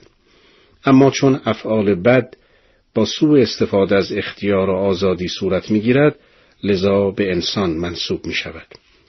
مانند اینکه پدری سرمایه‌ای برای ساختن خانه به فرزندش بدهد. اما او آن را صرف اعتیاد کند. از یک طرف اعتیاد فرزند به پدر قابل انتصاب است چون اصل سرمایه از اوست. ولی از طرف دیگر به فرزند منتصب است چون او از این سرمایه سوء استفاده کرده است. در آیات هشتادم و هشتاد و یکم می‌خوانیم کسی که از پیامبر اطاعت کند اطاعت خدا کرده و کسی که سرباز زد تو در برابر آن مسئول نیستی. بعضی از مردم در حضور شما گویند فرمان برداریم اما هنگامی که از نزد تو بیرون می‌روند جمعی از آنان جلسات سری شبانه بر ضد گفته های تو تشکیل می‌دهند. خداوند آنچه را که در این جلسات می‌گویند می نویسد اعتنایی با آنها مکن و توکل بر خدا نما و کافی است که خداوند وکیل و پشتیبان تو باشد خداوند متعال در ادامه این آیات قرآن را به عنوان دلیل و مدرک محکمی برای بازشناسی معیار حق از باطل عنوان کرده و مؤمنان را تشویق به تدبر در قرآن می کند. در آیه 82 می‌خوانیم آیا در آیات قرآن تفکر و اندیشه نمی کنند و اگر این قرآن از نزد غیر خدا بود در آن اختلاف و تفاوت بسیار می یافتند. این آیه به صورت سؤال همه را تشویق می کند تا درباره اصول دین مانند صدق دعوی پیامبر و حقانیت قرآن اندیشه کنند و از تقلید یا قضاوت کورکورانه پرهیز نمایند. یکی از دلایل حقانیت قرآن عدم اختلاف در آن است که نشان می دهد زاده فکر بشر نیست زیرا انسان همانند موجودات دیگر دائما در تحول است و افکارش در طی زمان تغییر می‌یابد. از این آیه معلوم می شود که قرآن برای همه قابل فهم است و الا دستور به تدبر در آن را نمی‌دادند. در آیه 83 و 84 می‌خوانیم هرگاه به منافقان خبری از ایمنی یا ترس برسد آن را منتشر می‌سازند و اگر آن را به پیامبر و پیشوایان عرضه می داشتند به حقیقت آن خبر پی می بردند و اگر فضل و رحمت خدا بر شما نبود جز اندکی همه دنبال روی شیطان می شدید. ای پیامبر در راه خدا پیکار کن تکلیفی جز نسبت به شخص خود نداری و مؤمنان را تشویق کن امید است خداوند از قدرت کافران جلوگیری کند و خداوند قدرتش بیشتر و مجازاتش دردناکتر است این آیه در مورد جهاد دستور فوق‌العاده‌ای به پیامبر می‌دهد. اگر مردم در امر جهاد کوتاهی می کنند تو خود به تنهایی به جهاد برخیزی را تو مسئول وظیفه خود هستی هرچند که دیگران در ادای وظیفه سستی ورزند. فقط باید آنان را تشویق و تحریک کنی امید است که خدا از قدرت کافران جلوگیری کند. آیات 85 تا 91 سوره شریفه نساء می‌پردازیم. در آیه 85 می‌خوانیم من یشفع شفاعتا حسنه یکن له نصیب منها.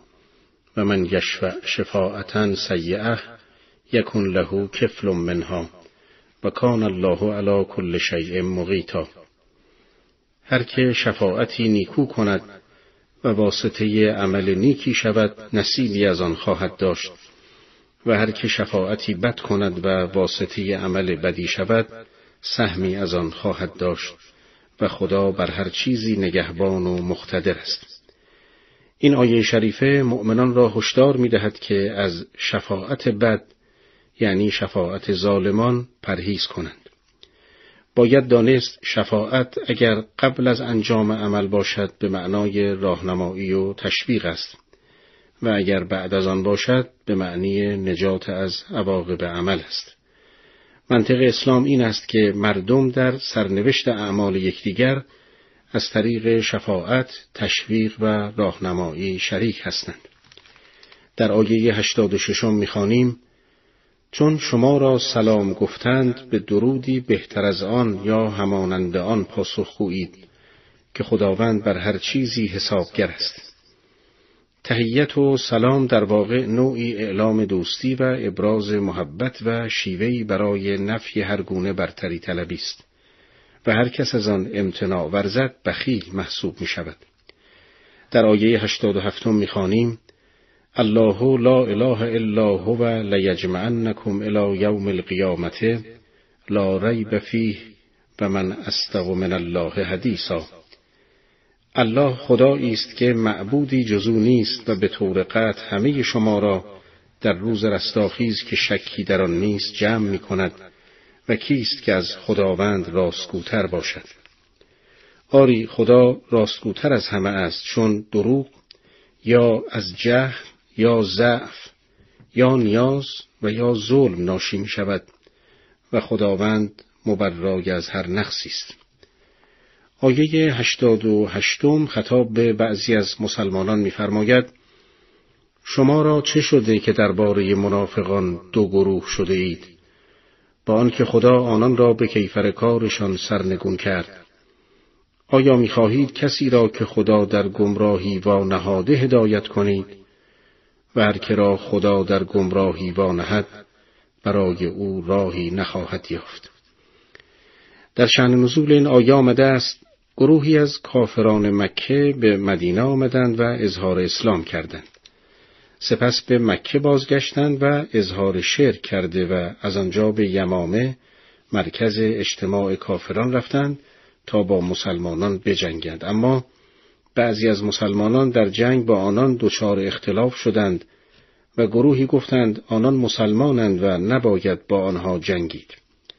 این آیه شریفه به مسلمانان هشدار می‌دهد که در جهاد با کافران شک و تردید به خود راه ندهند زیرا گروهی که در مقابل آنان به جنگ عزم کرده اند منافقند و با اراده استوار باید با آنها جنگید. در آیه بعد در ادامه مطلب آمده است این گروه آرزو دارند که شما مردم مسلمان هم کافر شوید چنان که خود کافرند و با هم برابر گردید پس از آنان دوست نگیرید تا در راه خدا مهاجرت کنند و اگر سر برتافتند آنان را هر کجا یافتید دستگیر کنید. و از آنجا که کمر به قتل شما بستند شما نیز آنها را به قتل برسانید و از آنان هیچ دوست و یاوری نگیرید. این آیه به سادلوهان هشدار می دهد که درجه کفر این منافقان به قدری شدید است که نه تنها به کفر خود قانع نبوده بلکه دوست دارند شما را نیز مانند خود کافر کنند. بنابراین از آنها دوستانی انتخاب نکنید مگر آنکه توبه کنند و از مرکز کفر به مرکز اسلام هجرت کنند شدت عمل اسلام با منافقان به این دلیل است که منافقان در درون جامعه اسلامی دست به فساد و تباهی می‌زنند و در لباس دوست خنجر از پشت می‌زنند. در آیه نودم بعضی از افراد منافق از سختگیری استثنا شدند. آیه میفرماید مگر کسانی که به قومی پیوند داشته باشند که میان شما و آنان پیمان عدم تعرض برقرار است یا کسانی که در شرایطی نزد شما می آیند که از جنگ با شما یا جنگ با قوم خود به تنگ آمده باشند آری اگر خدا می‌خواست آنان را بر شما مسلط می ساخت و آنان حتما با شما می جنگیدند بنابراین اگر از شما کناره گیری کردند و با شما نجنگیدند و تسلیم شما شدند دیگر خدا برای شما راهی برای تعرض بر آنان قرار نداده است. این آیه دو دسته از منافقان را از شدت عمل نه کرده است. اول آنهایی که با اقوام هم پیمان مؤمنان پیمان دوستی دارند که باید حرمت پیمان حفظ شود و به آنها تعرض نشود. دوم کسانی که با مؤمنان همکاری کنند. این آیه شریفه برای آن که مانع غرور مسلمانان شود می‌فرماید اگر خدا بخواهد می‌تواند این جمعیت ضعیف را بر شما مسلط کند. بنابراین در همه حال جز به نیروی الهی تکیه نکنید و به خود مغرور نشوید. اگر کسانی پیشنهاد صلح دادند خدا به شما اجازه تعرض به آنان نمی‌دهد آیه 91 ماهیت دسته دیگر از منافقان را برملا می سازد و میفرماید ای رسول ما به زودی گروهی دیگر را خواهی یافت که می‌خواهند از شما و از قوم بی ایمان خود در امان باشند. از این رو با هر دو اظهار موافقت می کنند. هرگاه که به فتنه بازگردان شوند با سر در آن فرو می روند. پس اگر از شما کنار نگرفتند و تسلیم شما نشدند و از شما دست بر نداشتند هر کجا بر آنان دست یافتید دستگیرشان کنید و یا به کیفر نقشه قتلی که دارند به قتل برسانید. اینها افرادی که برای شما تسلط آشکاری نسبت به آنان قرار داده ایم و هیچ عذری در مقابل شما ندارند. جمعی از منافقان نقشه خطرناکی در سر می پرورندند.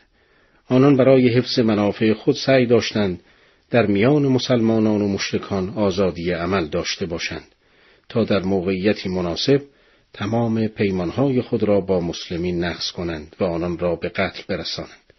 در آیه 91 خداوند نقشه شوم این منافقان را برملا می سازد و پیامبر خیش را با خبر آیات 92 تا 96 سوره شریفه نساء می پردازیم.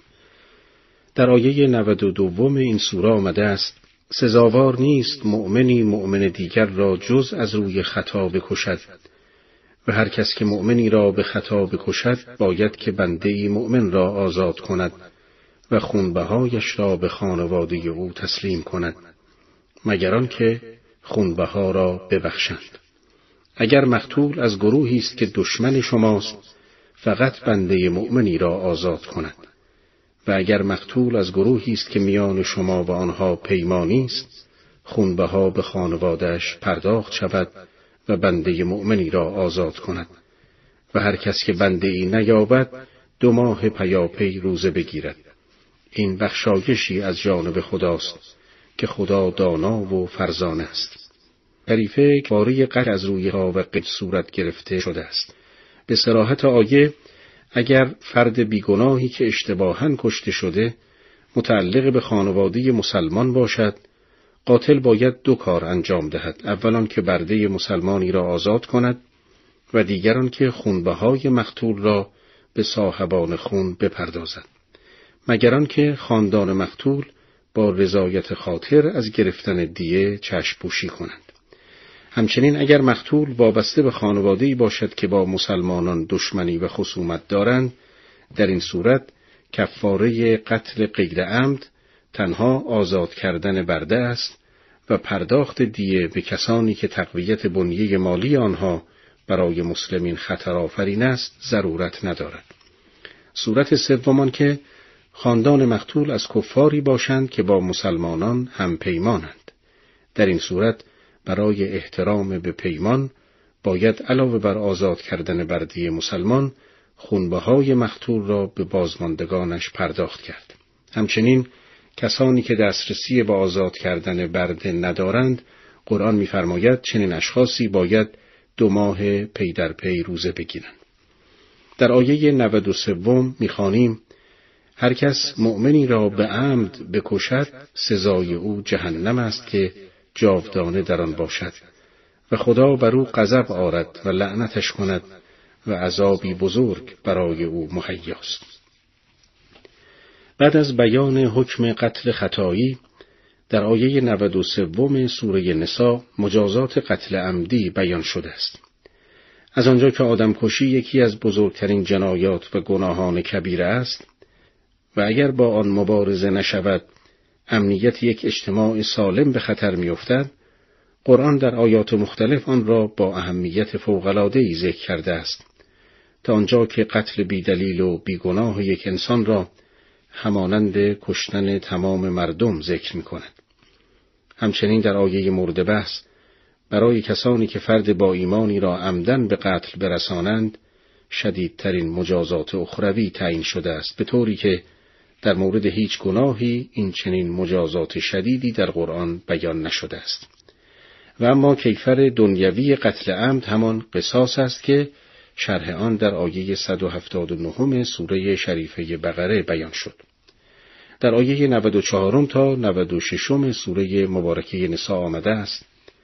شما که ایمان دارید چون در راه خدا برای جهاد رهسپار شوید نیک تفحص کنید و با آن کس که بر شما سلام گوید مگویید که مؤمن نیستید شما برخورداری از زندگی دنیا را می جویید و حالان که قریمتهای بسیار نزد خدا هست. شما نیز پیش از این چنین بودید ولی خدا بر شما با اسلام منت نهاد. پس تفحص کنید که خدا بر اعمالتان آگاه است. مؤمنانی که به هیچ رنج و آسیبی از جهاد سر میتابند با آنان که با مال و جان خود در راه خدا جهاد کرده اند برابر نیستند. خدا کسانی را که با مال و جان خیش جهاد می کنند بر آنان که از جنگ کردن سر میتابند به مرتبت برتری داده است. و خدا همه را وعده نیکو داده و مجاهدان را بر خانه نشینان به پاداش بزرگ فزونی بخشیده است. پاداشی که درجاتی است از جانب خداوند و آمرزش و رحمتی و خدا آمرزنده است. مهربان. در این آیات مقایسه میان مجاهدان راستین و غیر مجاهدان به عمل آمده و برتری مجاهدان به سراحت بیان شده است. بنا به تعبیر بعضی از محققان جهاد یک قانون عمومی در عالم آفرینش است و اکثر موجودات زنده به وسیله جهاد موانع را از سر راه خود برمیدارند تا بتوانند به کمال مطلوب برسند. مسلما این قانون در مورد انسان نیز به خوبی صدق می کند. جامعه‌ای که به سوی اهداف والای انسانی در حرکت است برای حرکت در چنین مسیری باید موانع بازدارنده و صد راه را کنار بزند تا به مقام قرب الهی نائل آید رسول گرامی اسلام صلوات الله علیه و آله می‌فرماید آن کس که جهاد را ترک گوید خدا بر اندام او لباس ذلت میپوشاند و فقر و احتیاج بر زندگی و تاریکی بر دین او سایه شوم میافکند. خداوند پیروان مرا به وسیله اسبان پیشرو و سلاحهای جنگی که به میدان جهاد پیش می‌روند عزت میبخشد. همچنین امیر مؤمنان علی علیه السلام در ابتدای خطبه جهاد چنین میفرماید. جهاد دری از درهای بهشت است که خداوند آن را به روی دوستان خاص خود گشوده است.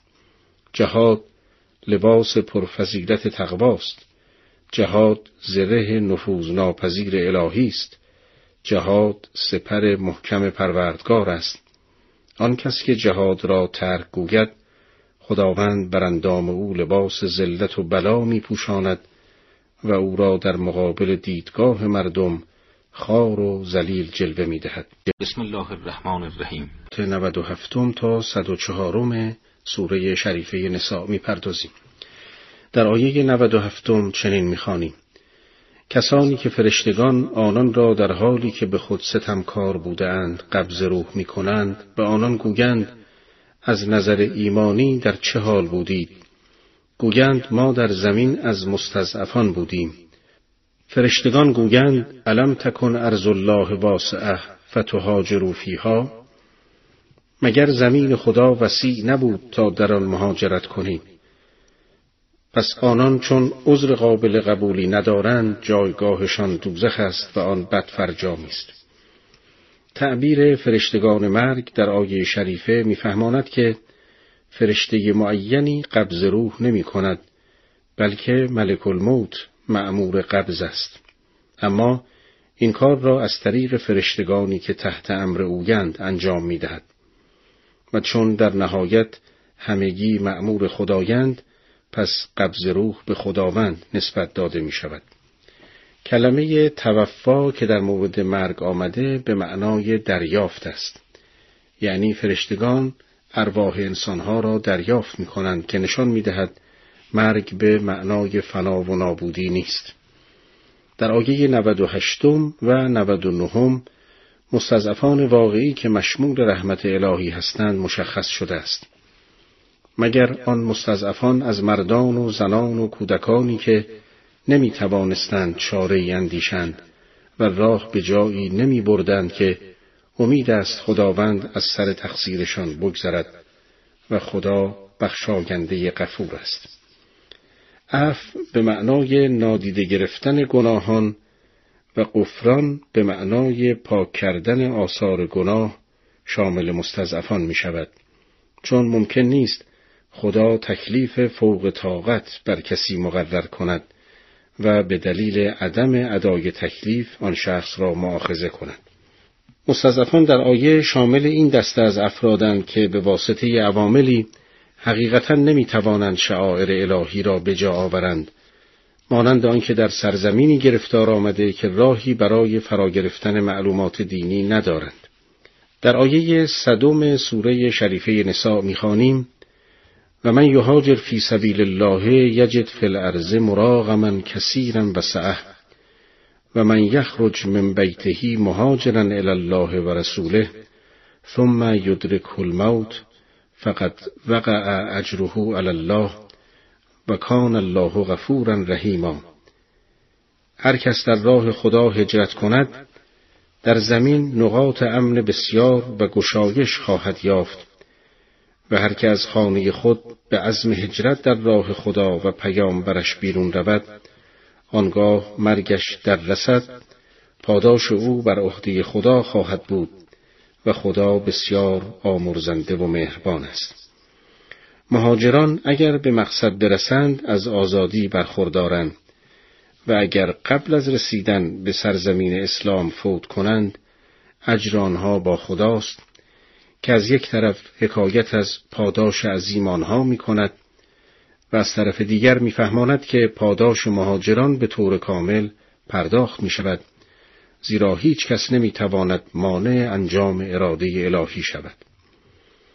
در آیات یکصد و یکم و یکصد و دوم آمده است هرگاه در زمین سفر کردید بر شما گناهی نیست که از نماز بکاهید و نماز شکسته بخوانید اگر بیم آن دارید که کافران شما را غافلگیر کنند و آسیبی به شما برسانند زیرا کافران دشمن آشکار شمایند. و هرگاه در سفر در میان یاران بودی و برای آنان نماز خوف به پا می داشتی باید گروهی از مؤمنان با تو به نماز ایستند و سلاحهای خود را همراه داشته باشند. و چون به سجده روند گروه دیگری در پشت سر شما ایستاده باشند و سپس گروه دیگری که هنوز نماز نخوانده اند پیش آیند و همراه تو نماز بگذارند و باید احتیاط را در نظر گیرند و سلاحهای خود را همراه داشته باشند. کافران دوست دارند که شما از سلاحها و اساسیه خود قافل شوید و یک باره بر شما بتازند. و اگر رنجی داشتید از قبیل آمدن باران یا بیمار و مجروح بودید گناهی بر شما نیست که سلاحهای خود را زمین بگذارید و احتیاط را در نظر گیرید یا وسایل دفاعی همراه داشته باشید. همانا خداوند برای کافران عذابی خفتبار آماده ساخته است. کیفیت نماز خوف هنگام جنگ چنین است که مسلمانان دو گروه می شوند.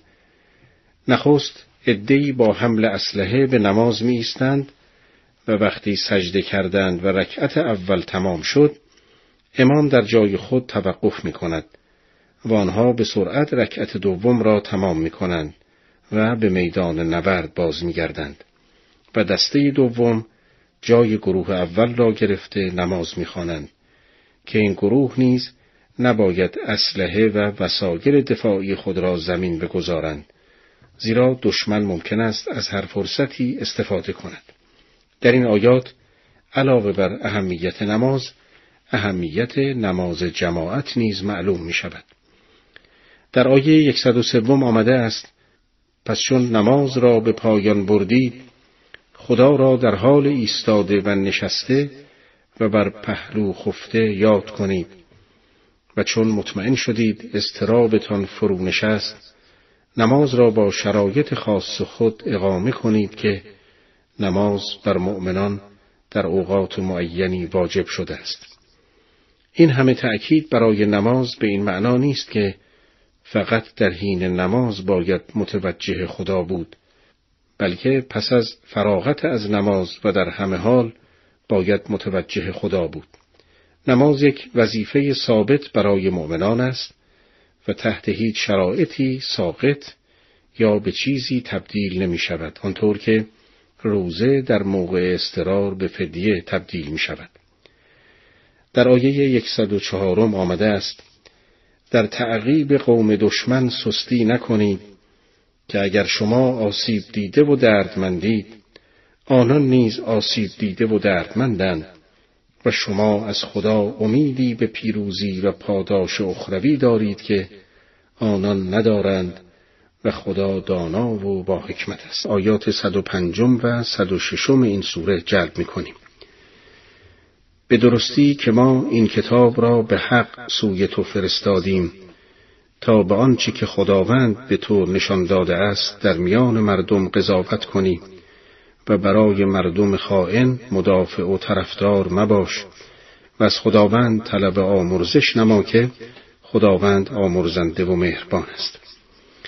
شعن نزول این آیه مربوط به واقعی است که در صدر اسلام رخ داده است. بدین ترتیب که برادران یک شخص مجرم در نزد پیامبر به نفع وی شهادت داده و آن مجرم را تبرئه نمودند.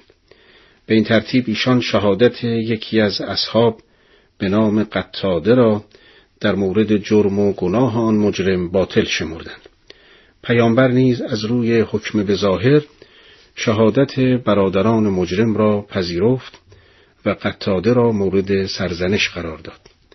اما این آیات بر قلب نازنین پیامبر نازل گردید و توطعه خائنین را نقش براب ساخته متهمین واقعی را معین نمود. به دنبال آیات قبل در مورد عدم حمایت از خائنان در آیه بعد چنین می‌خوانیم. از آنها که به خود خیانت کردند دفاع مکن. به درستی که خداوند افراد خیانت پیشی گناهکار را دوست ندارد. آنان از مردم اعمال زشت خود را پنهان می کنند و از خدا پنهان نمی کنند حالان که در آن محافل شبانه که سخنانی بر خلاف رضای خدا می گفتند خدا آگاه بود و خدا به آنچه می کنند احاطه داشته و آگاه است. آگاه باشید این شمایید که در این جهان از آنان سخت جانبداری کردید. اما کیست که در روز قیامت از آنان در برابر خدا جانبداری کند و یا چه کسی وکیل و حامی آنها خواهد بود؟ قابل توجه است که آیه می‌فرماید کسانی که به خود خیانت کرده اند با اینکه می‌دانیم خیانت بنابر شعن نزول نسبت به دیگران صورت گرفته بود این نکته اشاره به این حقیقت است که هر عملی از انسان صادر شود نتیجه آن به سوی خود انسان بازگشت می کند. مضافن بر اینکه معید این حقیقت نیز هست که همه افراد بشر به منزله پیکر واحدی هستند و اگر کسی به دیگران زیانی برساند گویا به خود زیان رسانیده است.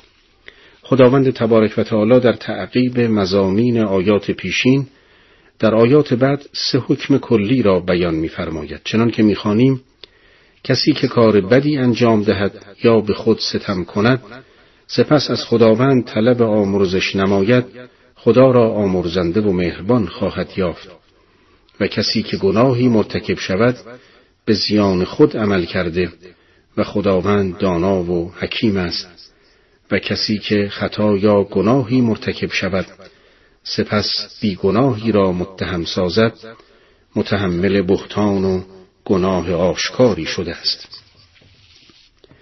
توضیح این که در این آیه نخست مطلبی بیان گردیده است که در اکثر مواضع قرآن و سنت بدان تصریح شده است و آن این است که راه توبه و بازگشت برای افراد گناهکار و پشیمان باز است و خداوند آمرزنده و مهربان است. سپس همان حقیقتی که به طور اجمال در آیات سابق نیز به آن اشاره شده بود مطرح شده. مبنی بر اینکه هر گناهی انسان انجام دهد به خود ضرر زده و علیه خود گام برداشته است. و بالاخره آیه اخیر بهتان و تهمت زدن به افراد بیگناه را بیان کرده و آن را به شدت محکوم ساخته است. امام صادق علیه السلام در مورد بهتان و تهمت که از زشترین خصلت‌های پست انسانی است فرمودند کسی که برادر مسلمانش را متهم کند ایمان در قلب وی ذوب می شود همانند ذوب شدن نمک در آب. سپس خداوند میفرماید که ای پیامبر این که نمی توانند تو را از حق منحرف کرده و گمراهت نمایند از فضل و رحمت پروردگار توست. چنان که در آیه 113 هم می‌خوانیم اگر فضل و رحمت خدا شامل حال تو نبود طایفه از آنها تصمیم داشتند تو را گمراه کنند اما جز خودشان را گمراه نمی کنند و هیچ گونه زیانی به تو نمی رسانند و خداوند کتاب و حکمت بر تو نازل کرد و آنچه نمی دانستی به تو آموخت. و فضل خدا بر تو بزرگ بود آیه اشاره به شأن نزولی که در ابتدای برنامه نقل شد دارد که آن افراد می‌خواستند با متهم کردن فردی بیگناه و سپس کشیدن پیامبر به این ماجرا ضربه به شخصیت اجتماعی و معنوی پیامبر زده و اقراض خود را در مورد بیابرو کردن یک مسلمان بیگناه عملی سازند. قافل از آن که قرآن نقشه های ایشان را خونسا خواهد ساخت. به علاوه آیه اشاره به اسمت پیامبر و ریشه آن یعنی علم نسبت به مفاسد و مزار معصیت دارد. سپس در ادامه آیات اشاره به جلسات مخفیانه بعضی از منافقین کرده و می‌فرماید در بسیاری از گفتگوهای محرمانه ایشان خیری نیست مگر آنان که به صدقه دادن و کار پسندیده و اصلاح میان مردم سفارش کنند و هر کس در طلب رضای خوشنودی پروردگار چنین کند پاداش بزرگی به او خواهیم داد. سپس می‌فرماید و هر کس پس از این که هدایت برایش آشکار شد پیامبر را مخالفت کند و راهی غیر از راه مؤمنان را پیروی کند او را به آنچه خواسته و دنبال کرده است واگذار می‌کنیم و به دوزخ داخل می‌کنیم و دوزخ بد جایگاهی است. آیه میفرماید هرگاه انسان مرتکب خلاف و اشتباهی شد و سپس آگاه گردید باید همچون مؤمنان راه توبه و بازگشت را انتخاب کرده و در جبران خلاف و اشتباه خود بکوشد و اگر چنین نکرد و راه لجاجت و اناد را در پیش گرفت جایگاهش دوزخ خواهد بود. همچنین آیه اشاره به شعن نزول مذکور در ابتدای آیات دارد زیرا آن افراد مجرم به دنبال رسوایی و فضاحتشان به جای اینکه توبه کنند راه کفر را در پیش گرفته و رسما از زمره مسلمین خارج گردیدند. دو شانزدهم تا صد و بیست و ششم سوره شریفه نساء می‌پردازیم. در آیه صد و شانزدهم می‌خوانیم خداوند گناه شرک به خود را نمی آمرزد و فروتر از آن را برای هر کس که بخواهد میآمرزد و هر که به خدا شرک ورزد قطعا به گمراهی دور و درازی افتاده است این آیه شریفه عظمت معصیت رویارویی با پیامبر و خروج از اطاعت او را گوش زد می کند. این معصیت شرک به خداست و خدا نیز شرک را نمی آمرزد چون همان که یک بیماری وقتی مرکز اصلی بدن یعنی مغز را مورد هجوم قرار دهد امید بهبودی از بین می رود شرک نیز چون مرکز حساس روح آدمی را از کار می اندازد هر امید نجاتی را از بین می برد. پس اگر حقیقت یکتاپرستی که سرچشمه هر فضیلت و حرکتی است در وجود آدمی زنده باشد امید به بخشش بقیه گناهان نیز وجود دارد. در آیات 117 و 118 می‌خوانیم مشتکان به جای خدا جز بتهای خونسا یا مادینه را به دعا نمی‌خوانند و جز شیطان سرکش را به پرستش نمی‌خوانند شیطانی که خدا او را لعنت کرد و او گفت سوگند که گروهی معین و قابل توجه از بندگانت را به پرستش خود خواهم گرفت. مشتکان فرشتگان و بتهای خدا را دختران خود می دانستند. در آیه 117 هم این عقیده آنان باطل شمرده شده است و سپس پرستش شیطان سرزنش شده است. شیطان به واسطه تکبرش از رحمت خدا دور شد. سپس سوگند یاد کرد که بخشی از بندگان خدا را گمراه سازد.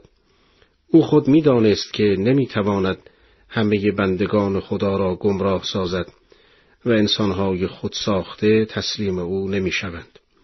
اما شیطان در ادامه ادعایش می‌گوید سوگند می‌خورم که بندگان تو را گمراه می‌کنم و به آرزوهای دراز سرگرم می‌سازم و وادارشان می‌کنم تا گوشهای چارپایان را بشکافند و وادارشان می‌کنم تا خلقت خدا را تغییر دهند و هر که شیطان را به جای خدا دوست و سرپرست خود بگیرد قطعا زیانکار شده است آری شیطان به مردم وعده می دهد و آرزومند می کند و شیطان جز وعده های فریبنده نمی دهد. آنان که فریب خورده اند جایگاهشان دوزخ است و راه گریزی نمییابند شیطان می‌گوید من بندگان را به وسیله عبادت غیر خدا و ارتکاب معاصی گمراه می‌سازم و سپس وادارشان می‌کنم که به آرزوها و خیالات مشغول شوند تا از اشتغال به امور مهم زندگی باز بمانند و نیز گوش چارپایان را سوراخ کنند این کار برای حرام ساختن چارپایان حلال گوشت در جاهلیت صورت می گرفت. سپس خداوند در ادامه آیه سخن خود را بیان می کند و میفرماید آنهایی که شیطان را اطاعت می کنند در واقع او را به عنوان ولی خود برگزیدند و البته هر کس به جز خدا سرپرستی برای خود انتخاب کند صدمه جبران ناپذیری خورده است. در آیه 122 و آیه بعد می‌خوانیم و کسانی که ایمان آوردند و کارهای شایسته کردند به زودی به بوستانهایی که در آن نهرها روان است داخل کنیم که همیشه در آن جاودانند این وعده حق الهی است و چه کسی در سخن از خدا راستگوتر است فضیلت به آرزوهای شما و آرزوهای اهل کتاب نیست. هر که کار بدی کند بدان کیفر داده می شود و برای خود در برابر خدا دوست و یاوری نیابد. برای تکمیل بحث خداوند حال مؤمنان یعنی نقطه مقابل پیروان شیطان را تصویر می کند و اضافه می کند که وعده های خدا مانند وعده های دروغین شیطان نیست. همچنین به یک اصل ثابت اشاره می کند و توضیح می دهد که ارزش وجودی انسان و پاداش و کیفرش هیچ ربطی به ادعاها و آرزوهای او ندارد بلکه وابسته به عمل و ایمان است. بنابراین هر کس که عمل بد انجام دهد کیفرش را چه در دنیا و چه در آخرت خواهد دید. در آیات 124 و دعای بعد می‌خوانیم و هر که از مرد و زن کارهای شایسته کنند و مؤمن باشند به بهشت داخل می‌شوند و کمترین ستمی به آنان نخواهد شد. و چه کسی دینش بهتر است از آنکه دل خود به خدا سپرده و نیکوکار است و از آیین ابراهیم حقیرا پیروی می کند که خداوند ابراهیم را دوست خود گرفت. آنچه در آسمانها و زمین است از آن خداست. پس عبادت شایسته اوست و خدا به هر چیزی احاطه دارد. در آیاتی که ترجمه شد آمده است که صرف وارد شدن در حریم اسلام یا یهودیت و یا نصرانیت برای سعادت کافی نیست. خداوند جزای نیک را شامل افرادی کرده که ایمان آورده و عمل نیک انجام دهند. و این کلمه را شامل زن و مرد کرده تا عزت و کرامت زن را همپایه مرد قرار دهد و جوابی به تبعیضات یهودیان و مسیحیان بدهد که مردان را بر زنان برتری می‌دادند. همچنین به این نکته اشاره می کند که انسان نمی تواند به طور فطری از دینداری بگریزد. او سرانجام برای خود آینی برمیگزیند اما چه دینی بهتر از آن است که انسان خود را تسلیم امر خدا کند و از روی خضوع به حق عمل کند و پیرو آین خالص و پاک ابراهیم که همان آین فطرت است گردد.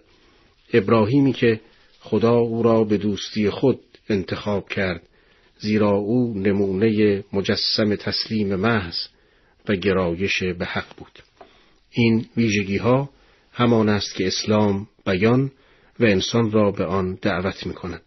پس اسلام برترین آین هاست. بسم الله الرحمن الرحیم. 27 می‌خوانیم.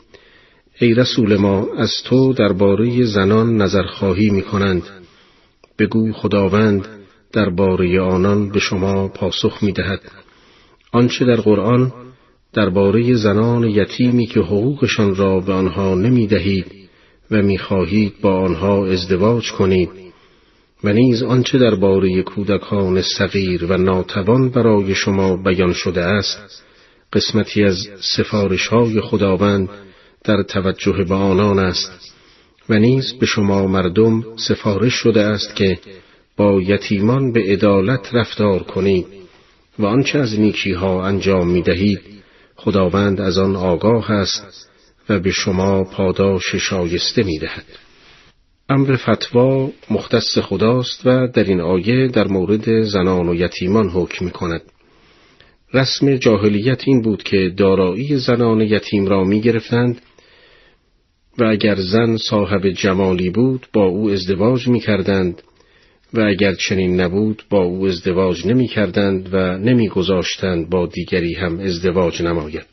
خداوند این رسم ستمگرانه جاهلی را باطل شمرده و تأکید می کند که زنان باید در امر ازدواج آزادی عمل داشته باشند.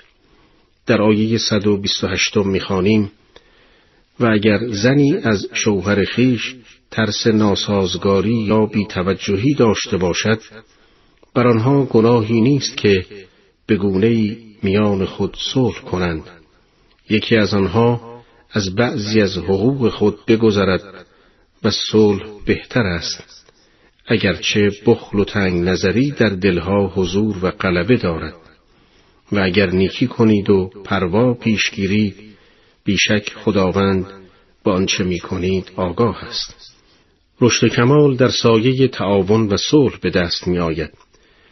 البته آیه اشاره به این واقعیت دارد که چه بسا بخل هرسی که خدا نفس آدمی را با آن سرشته تا منافع خود را حفظ کند مانع شود تا زن و مرد از حقوق خود صرف نظر کنند و تن به سازش دهند. لذا میفرماید به یکدیگر نیکی کنید و کاملا مراقب اعمال خود باشید تا از مسیر حق منحرف نشوید. در آیه 129 و آیه بعد آمده است و هرگز نمی توانید در محبت قلبی و اظهار دوستی میان زنان یکسان رفتار کنید گرچه کاملا بدان مایل باشید. پس یکسره از یکی روی گردان نشوید که او را چون زنی بلا تکلیف رها سازید که معلوم نیست همسر دارد یا نه. و اگر صلح کنید و تقوا داشته باشید خداوند آمرزنده و مهربان است. و اگر زن و مرد از هم جدا شوند خداوند هر یک را از بخشش بیکران خود بینیاز می سازد که خدا وسعت بخش و حکیم است. اسلام شرط تعدد زوجات را رعایت عدالت می داند و در این آیه توضیح می دهد که مراعات عدالت از نظر علاقه قلبی امکان پذیر نیست زیرا که محبت قلبی به عوامل متعددی بستگی دارد که بعضی از آنها از اختیار انسان خارج است. اما این حقیقت سبب نمی شود که در عمل مراعات عدالت ناممکن شود. لذا میفرماید تمام تمایل قلبی خود را متوجه یکی از زنان نکنید تا همسران دیگر به صورت بلا تکلیف درآیند. و اگر اصلا امکان اصلاح نباشد مجبور به ادامه زندگی مشترک نیستید و رحمت خدا وسیع است. این آیات بیشتر متوجه احقاق حقوق زنان است که در دوران قبل از اسلام رعایت نمی‌شد.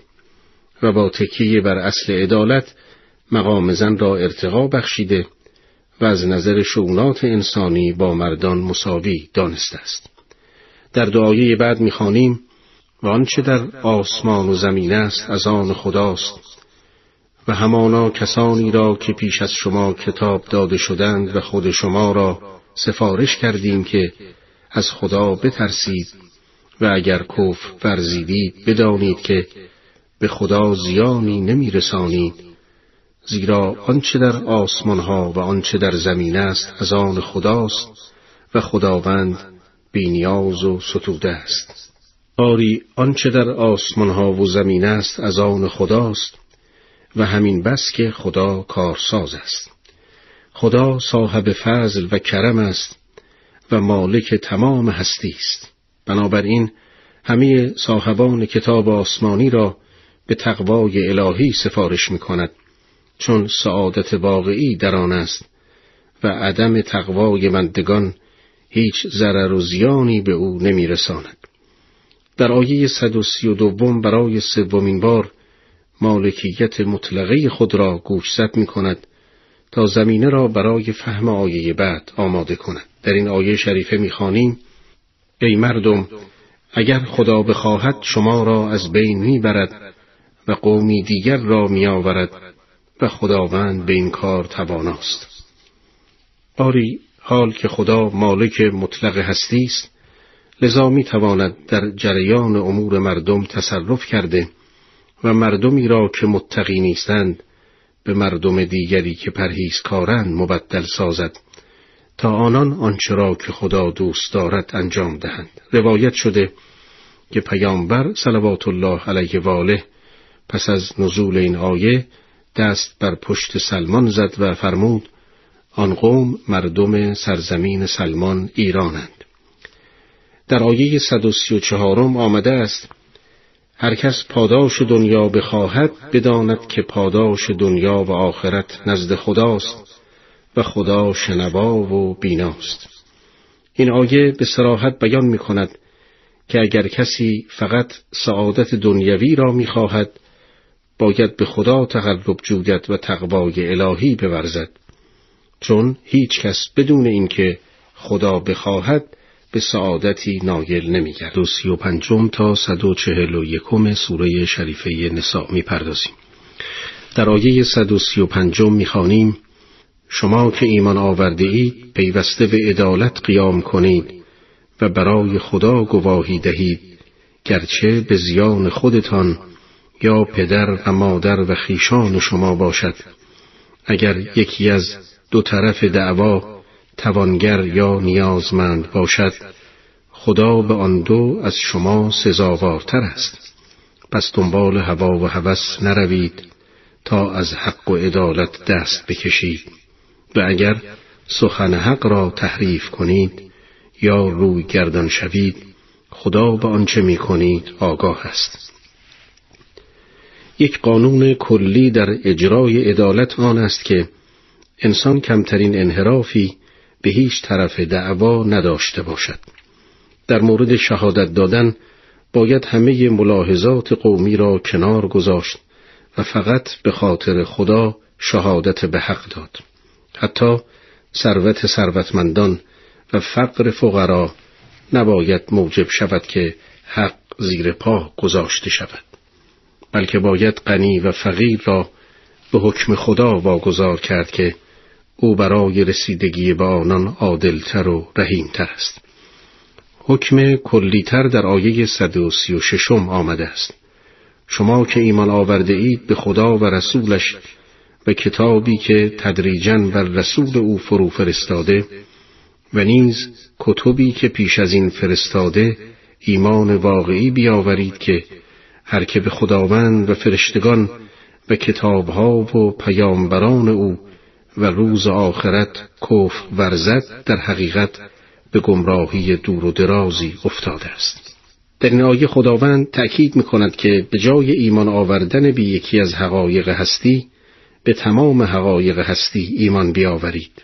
زیرا خدا پیامبر و کتابهای آسمانی همگی حقایقی که به یکدیگر مرتبطند و ایمان واقعی آن است که به تمام این مجموعه تعلق گیرد و ایمان به بعضی و انکار بعضی کفر به خداست. در آیات 137 و دعای بعد آمده است آنان که ایمان آورده اند سپس کافر شدند و باز ایمان آوردند و دوباره کافر شدند وانگاه بر کفر خود افسودند خدا آنان را نخواهد بخشید و بر راه راست هدایت نمی کند و به منافقان بشارت که عذابی دردناک خواهند داشت. همان کسانی که کافران را به جای مؤمنان دوست می‌گیرند آیا نزد کافران عزت میجویند در حالی که عزت نزد خداست؟ این آیات در مورد منافقان است. همانهایی که به مجموعه حقایق هستی ایمان ندارند اما آن را از سایرین پنهان می‌دارند هر وقت مؤمنان را ملاقات می کنند ایمان می آورند و در قسمتی از شعائر دینی با آنان شرکت می جویند و هرگاه به کفار برمیخورند بخشی از گفتارهای آنان را تایید می کنند و کافر می شوند و این رویه در زندگیشان ادامه دارد. این وضعیت در وجود آنان پایدار شده و به تعبیر قرآن معنایی جز کفر ندارد و خدا هرگز آنها را نخواهد بخشید و به راه راست هدایت نخواهد کرد. چون کسی که حالش دائما تغییر کند توبه و پشیمانیش نیز محکم نخواهد بود. در آیه 140 آمده است خدا در کتاب بر شما چنین نازل کرده که هرگاه شنیدید که افرادی آیات خدا را انکار و مسخره می کنند با این افراد منشینید تا به گفتاری دیگر بپردازند که در غیر این صورت شما هم مانند آنان خواهید بود. بدانید خدا گردآورنده منافقان و کافران یک جا در جهنم است. شرکت در جلسات گناه به منزله شرکت در گناه است. حتی اگر سکوت اختیار شود. و اگر نهی از منکر به هیچ صورتی ممکن نبود باید به صورت کنار گرفتن از مجلس نشان داده شود. چون شرکت در جلسات گناه نوعی تشویق گناهکاران است. مؤمن هیچگاه به کسی اجازه نمی دهد به معتقداتش توهین شود و او ساکت بماند. در آیه 141 می‌خوانیم منافقانی که در انتظار حوادث برای شما به سر می‌برند اگر فتح و پیروزی از خدا برای شما پیش آید گویند آیا ما با شما نبودیم؟ پس سهم ما را از غنیمت بدهید. و اگر کافران را بهره رسد با آنان گویند آیا ما بر شما غلبه نیافتیم و رهایتان کردیم و شما را از گزند مؤمنان باز نداشتیم؟ بنابراین حق ما را فراموش نکنید. خدا روز قیامت میان شما داوری خواهد کرد و خدا برای کافران بر مؤمنان راهی برای تسلط قرار نداده است صفت دیگر منافقان این است که رابطشان را هم با مؤمنان و هم کفار حفظ می کنند تا از هر گروهی که وضع خوبی پیدا می کند استفاده ببرند. سرانجام در قیامت پرده ها بالا می رود و نقاب از چهره زشت آنها برداشته می شود.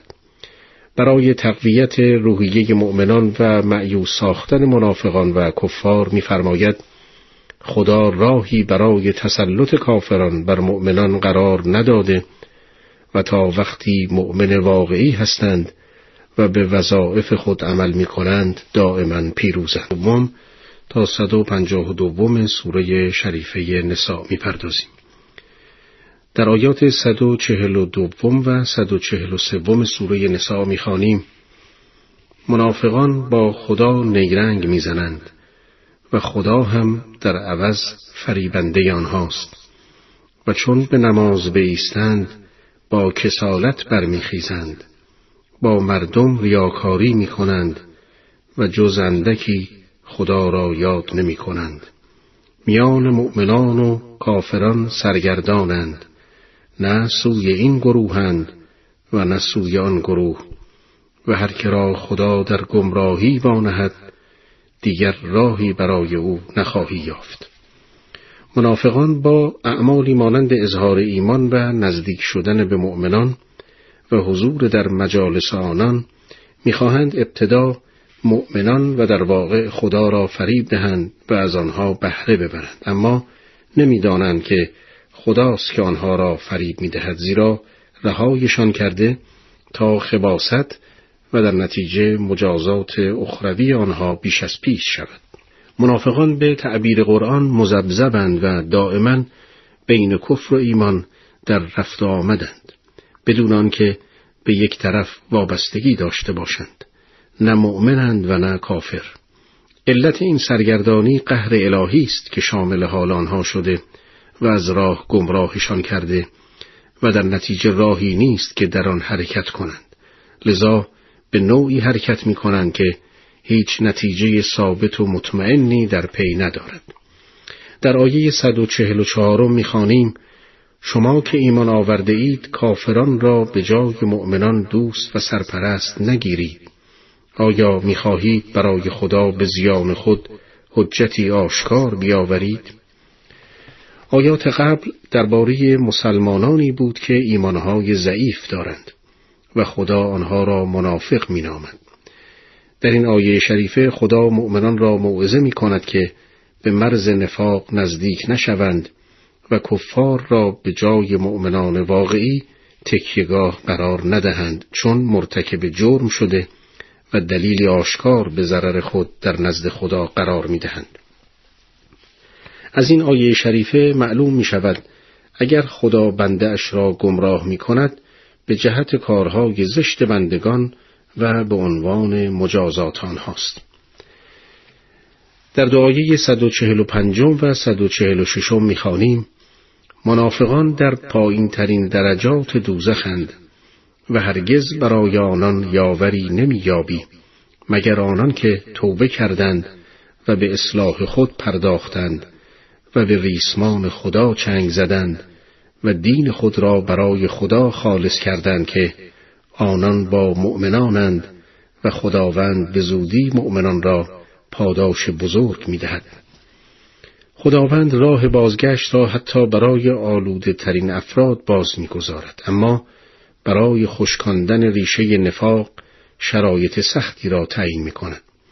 آنها باید به سوی مسیر الهی بازگردند و مفاسدی را که به بار آوردهاند اصلاح کنند و از قرآن پیروی کنند و آلودگی های شرک را از دین خود بزدایند. در این صورت با مؤمنان محشور خواهند شد. در ادامه آیات می‌خوانیم خدا چه نیازی به مجازات شما دارد؟ اگر شکر گذاری کنید و ایمان بیاورید. و خدا قدرشناس داناست. خداوند بدگویی بلند و آشکار را دوست ندارد مگر از کسی که به او ستم شده است. و خدا شنوا و داناست. با این حال اگر خوبی را آشکار یا نهان دارید یا از بدی دیگران درگذرید خداوند هم بسیار با گذشت و تواناست. خداوند به این نکته توجه دارد که اگر خوبی ها را آشکار سازید چه از طریق انجام دادن علنی آن و چه در گفتار یا اظهار تشکر و تقدیر و یا آن را مخفی دارید بلا اشکال است. چون در حالت اول مردم تشویق به کار نیک می شوند و در حالت دوم خلوص عمل بیشتر خواهد شد. و اگر روی بدی را بپوشانید به یکی از صفات خدا متصف شده اید. چون او نیز با وجود قدرتش صاحب عفو است البته عفو ظالم تشویق ظلم نیست چون عفو جایی است که بر ظالم مسلط شده ای در این صورت عفو مایه تربیت خواهد بود اما جایی که خطر برطرف نشده و هر گذشتی جسورترش می کند اسلام اجازه عفو نمی دهد. در دعایه بعد آمده است کسانی که به خدا و پیامبرانش کفر میورزند و می‌خواهند بین خدا و پیامبرانش جدایی قائل شوند و می‌گویند به بعضی ایمان داریم و به بعضی ایمان نداریم و می‌خواهند راهی بینابین پیش گیرند آنان در حقیقت کافرند و ما برای کافران عذابی خفتبار آماده کرده. ایمان واقعی آنجاست که انسان حقیقت را هرچند مخالف میل اوست بپذیرد.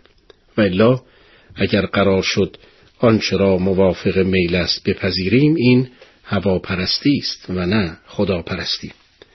منافقان می‌خواهند میان ایمان به خدا و کفر به خدا راه وسطی را پیش گیرند که این راه صحیحی نیست.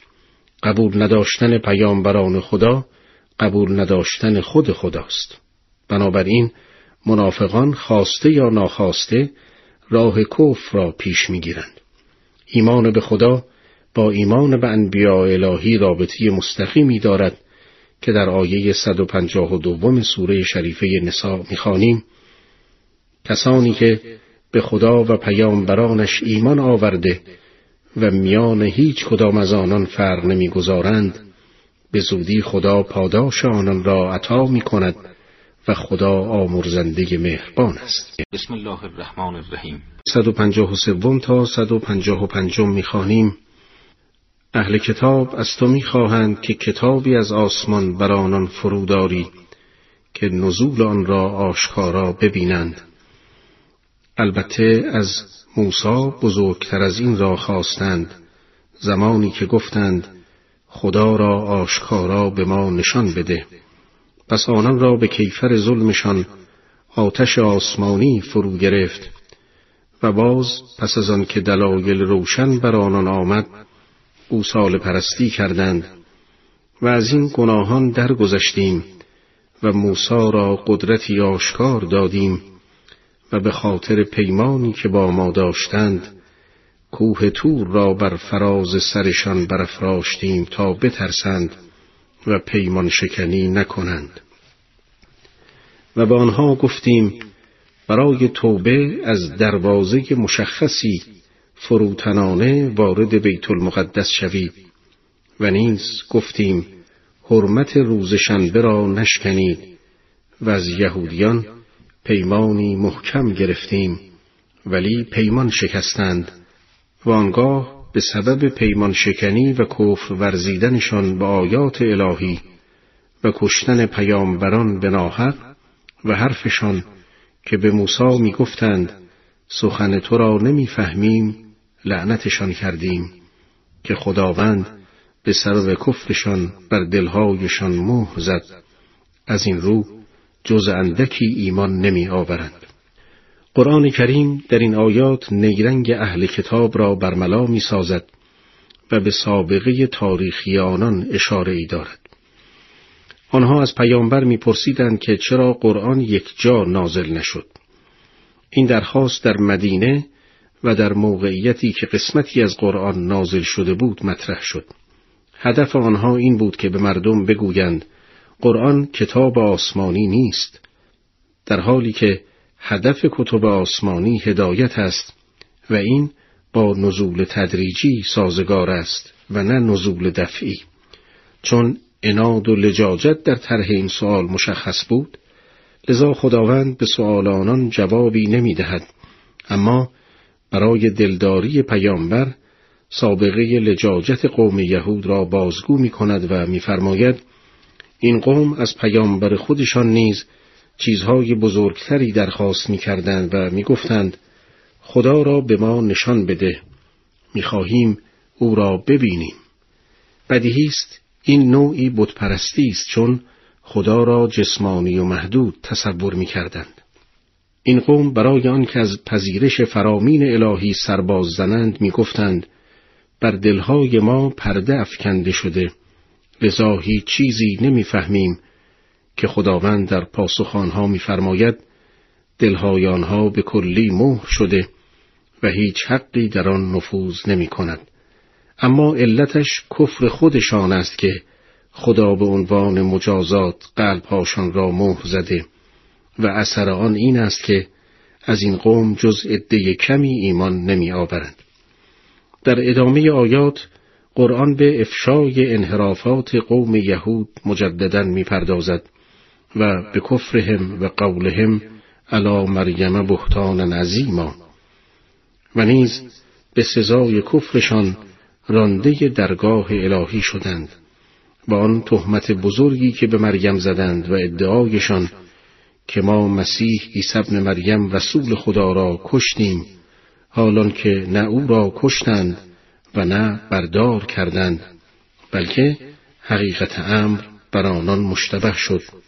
با آنان که در باره او اختلاف کردند قطعا در این باره تردید دارند و علم به آن ندارند و تنها از گمان پیروی می کنند و یقینا او را نکشتند بلکه خدا او را به سوی خود بالا برد و خدا توانای حکیم است در مورد مصلوب شدن حضرت مسیح چند نکته مهم وجود دارد. اول آنکه علت تکیه مسیحیان روی مصلوب شدن مسیح این است که معتقدند اگر به دار آویخته شد برای این بود که گناهان بشر پاک شود و اگر مصلوب شدن نفی گردد چگونه گناهان خود را توجیه کنند؟ حالان که در منطق اسلام راه نجات بشر ایمان و عمل صالح خود اوست. به علاوه این عقیده مشوق گناه است. مطلب دیگران که در انجیل برنابا مصلوب شدن نفی شده یا اینکه در تاریخ مسیحیت آمده که شخص محکوم بر چوبه دار از خدا و تنهاییش شکایت می کرد که این با مقام انبیا ناسازگار است.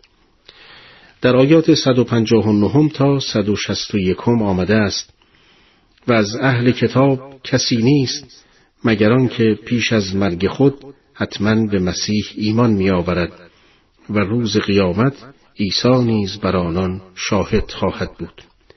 و در آیه 160 می‌خوانیم پس به سزای ستمی که از یهودیان سر زد و به سبب آن که مردم را بسیار از راه خدا بازداشتند چیزهای پاکیزه را که بر آنان حلال شده بود حرام کردیم و به سبب ربا گرفتنشان با آنکه از آن نه شده بودند و نیز به خاطر آنکه اموال مردم را به ناروا می‌خورند چیزهای پاکیزه را بر آنها حرام کردیم و ما برای کافران آنان عذابی دردناک آماده کردیم آیه 159 میفرماید که اهل کتاب قبل از مرگ به عیسی مسیح ایمان میآورند. مفسران بزرگ در تفسیر این مطلب دو احتمال دادند. نخستان که موقع مردن و کنار رفتن پرده ها اهل کتاب نیز به حقایق آگاهی یافته و از جمله به عیسی ایمان میآورند.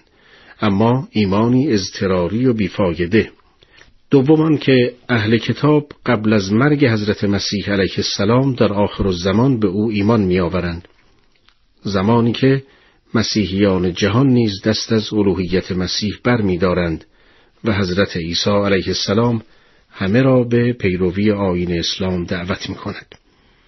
به هر حال حقایق جهان هستی روزی برای بشریت روشن می شود و همه انسانها به آین فطرت خیش باز خواهند گشت. در آیه 162 بعضی از قوم یهود مشمول رحمت حق قرار گرفتند.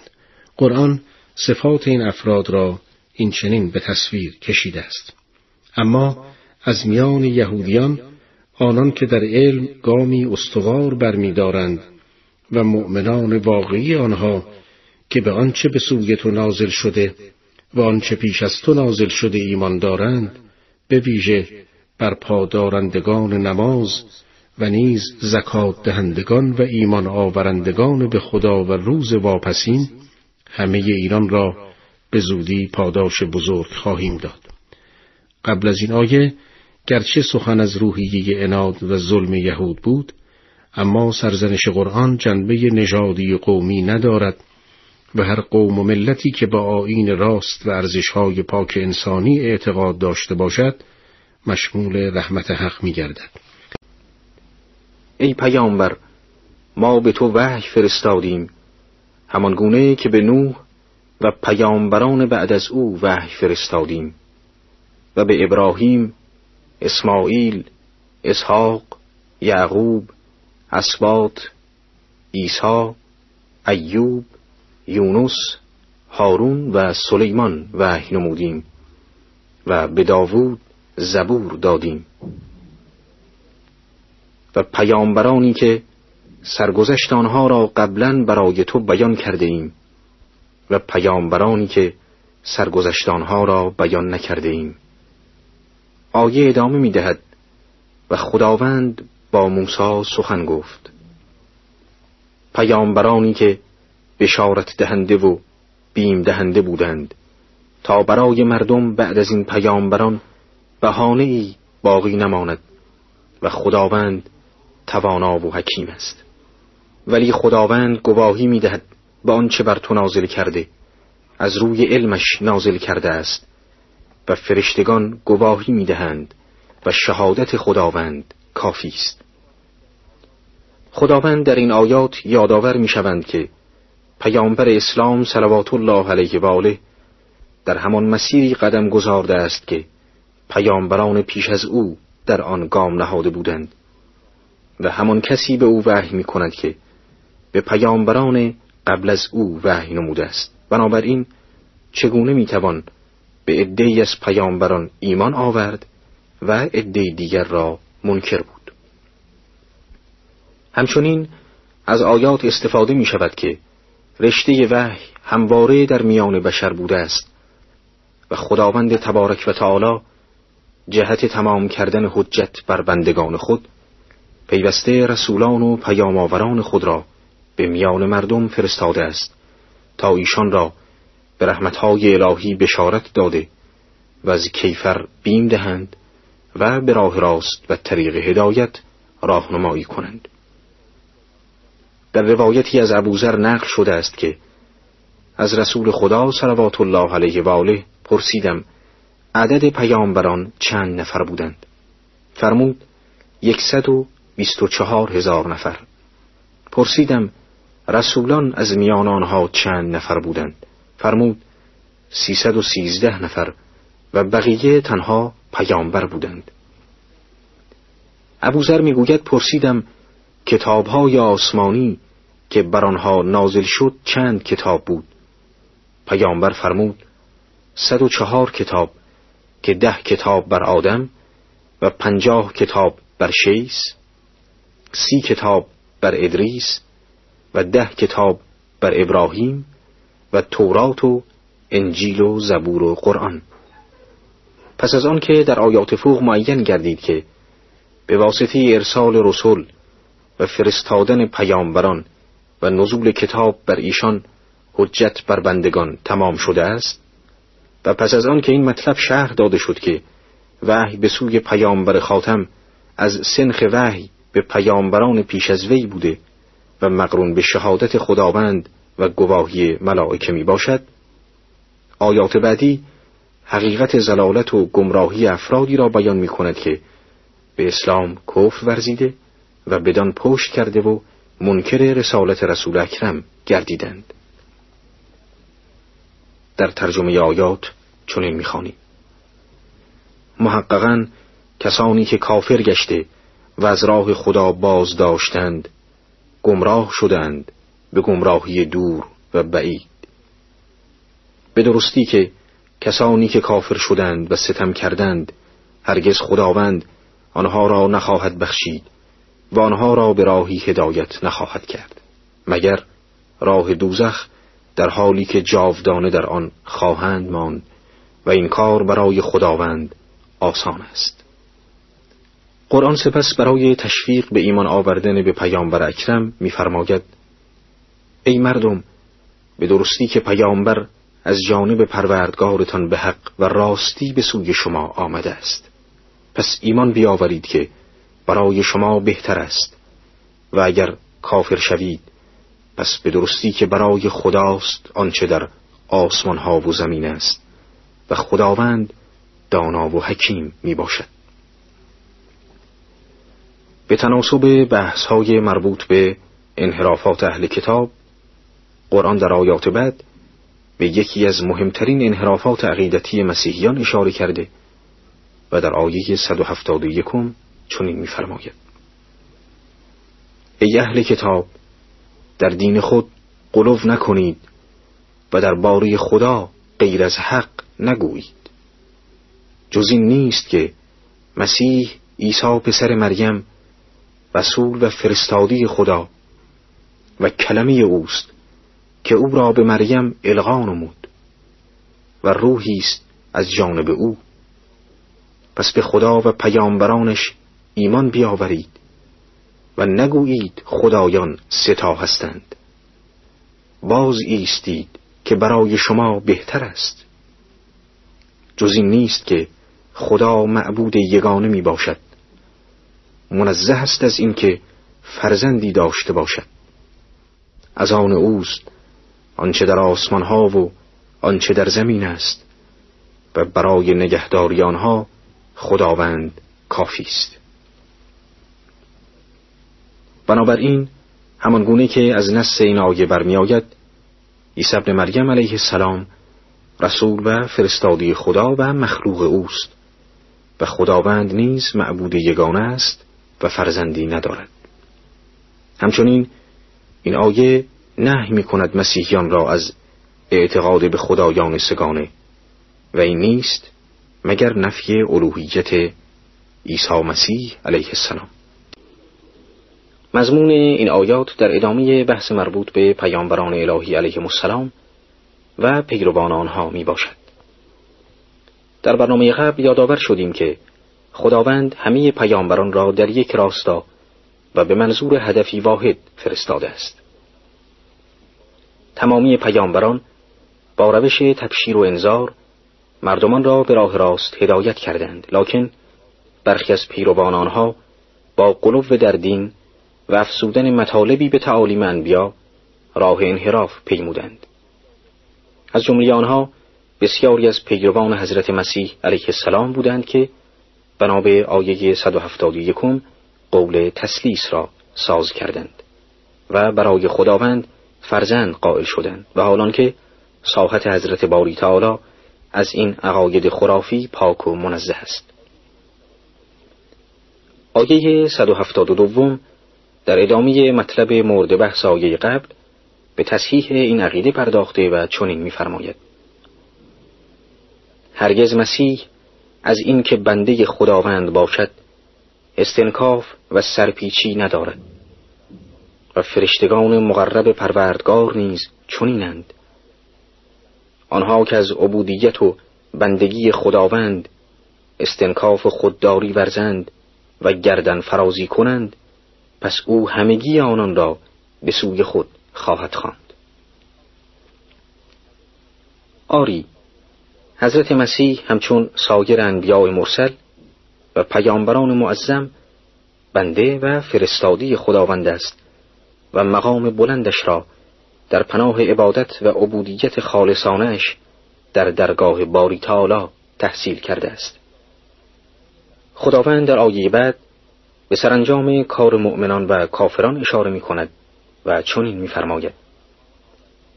و اما آنان که ایمان آورده و اعمال شایسته انجام دهند پاداش آنها را خواهد داد و از فضل و بخشش خود بر آنها خواهد افزود. و اما آنها که خودداری کرده و تکبر ورزیدند. پس ایشان را به عذاب دردناکی مجازات خواهد کرد و برای خود غیر از خدا سرپرست و یاوری نخواهند یافت. در دعای بعد خداوند تنها راه نجات را این گونه معرفی می نماید. ای مردم به تحقیق دلیل آشکاری از طرف پروردگارتان برای شما آمد. و نور واضحی به سوی شما فرستادیم و اما آنها که ایمان به خدا آوردند و با آن چنگ زدند به زودی همه را در رحمت و فضل خود وارد خواهد ساخت و در راه راستی به سوی خودش هدایت می کند. و بالاخره در تکمیل مباحث مربوط به ارث که در اول سوره بیان شده بود آخرین آیه سوره نسا به بحثی در این باره پرداخته است. آیه می‌فرماید ای پیامبر از تو درباره خواهران و برادران سؤال می کنند بگو خداوند حکم ایشان را بیان می کند اگر مردی بمیرد که دارای فرزند نیست و خواهری داشته باشد برای او نصف مال است. و اگر زنی بمیرد که تنها دارای برادری است همه مال از اوست. و اگر دو خواهر باقی بماند دو سلس اموال را می‌برند. اگر برادر و خواهر با هم باشند برای هر مذکر دو برابر سهم مؤنث خواهد بود. خداوند برای شما بیان می کند تا گمراه نشوید و خداوند به همه چیز داناست. قابل ذکر است که از انزمام آیه بالا به آیات اول سوره و روایات اهل بیت علیهم السلام معلوم می گردد که آیه فوق درباره ارث خواهران و برادران پدری و مادری یا پدری تنها سخن می گوید. خب شنوندگان عزیز در اینجا با ترجمه آیه 176 سوره نسا به پایان ترجمه چهارم سوره از قرآن کریم می رسیم. تمسک و عمل به قرآنی کنیم که آیه 174 سوره نسا درباره آن میفرمود ای مردم به تحقیق دلیل آشکاری از طرف پروردگارتان به سوی شما آمد و نور واضحی به سوی شما فرستادیم و در آیه بعد ادامه داد و اما آنها که ایمان آوردند و به آن چنگ زدند به زودی همه را در رحمت و فضل خود وارد خواهد ساخت و در راه راستی به سوی خودش هدایت می کند.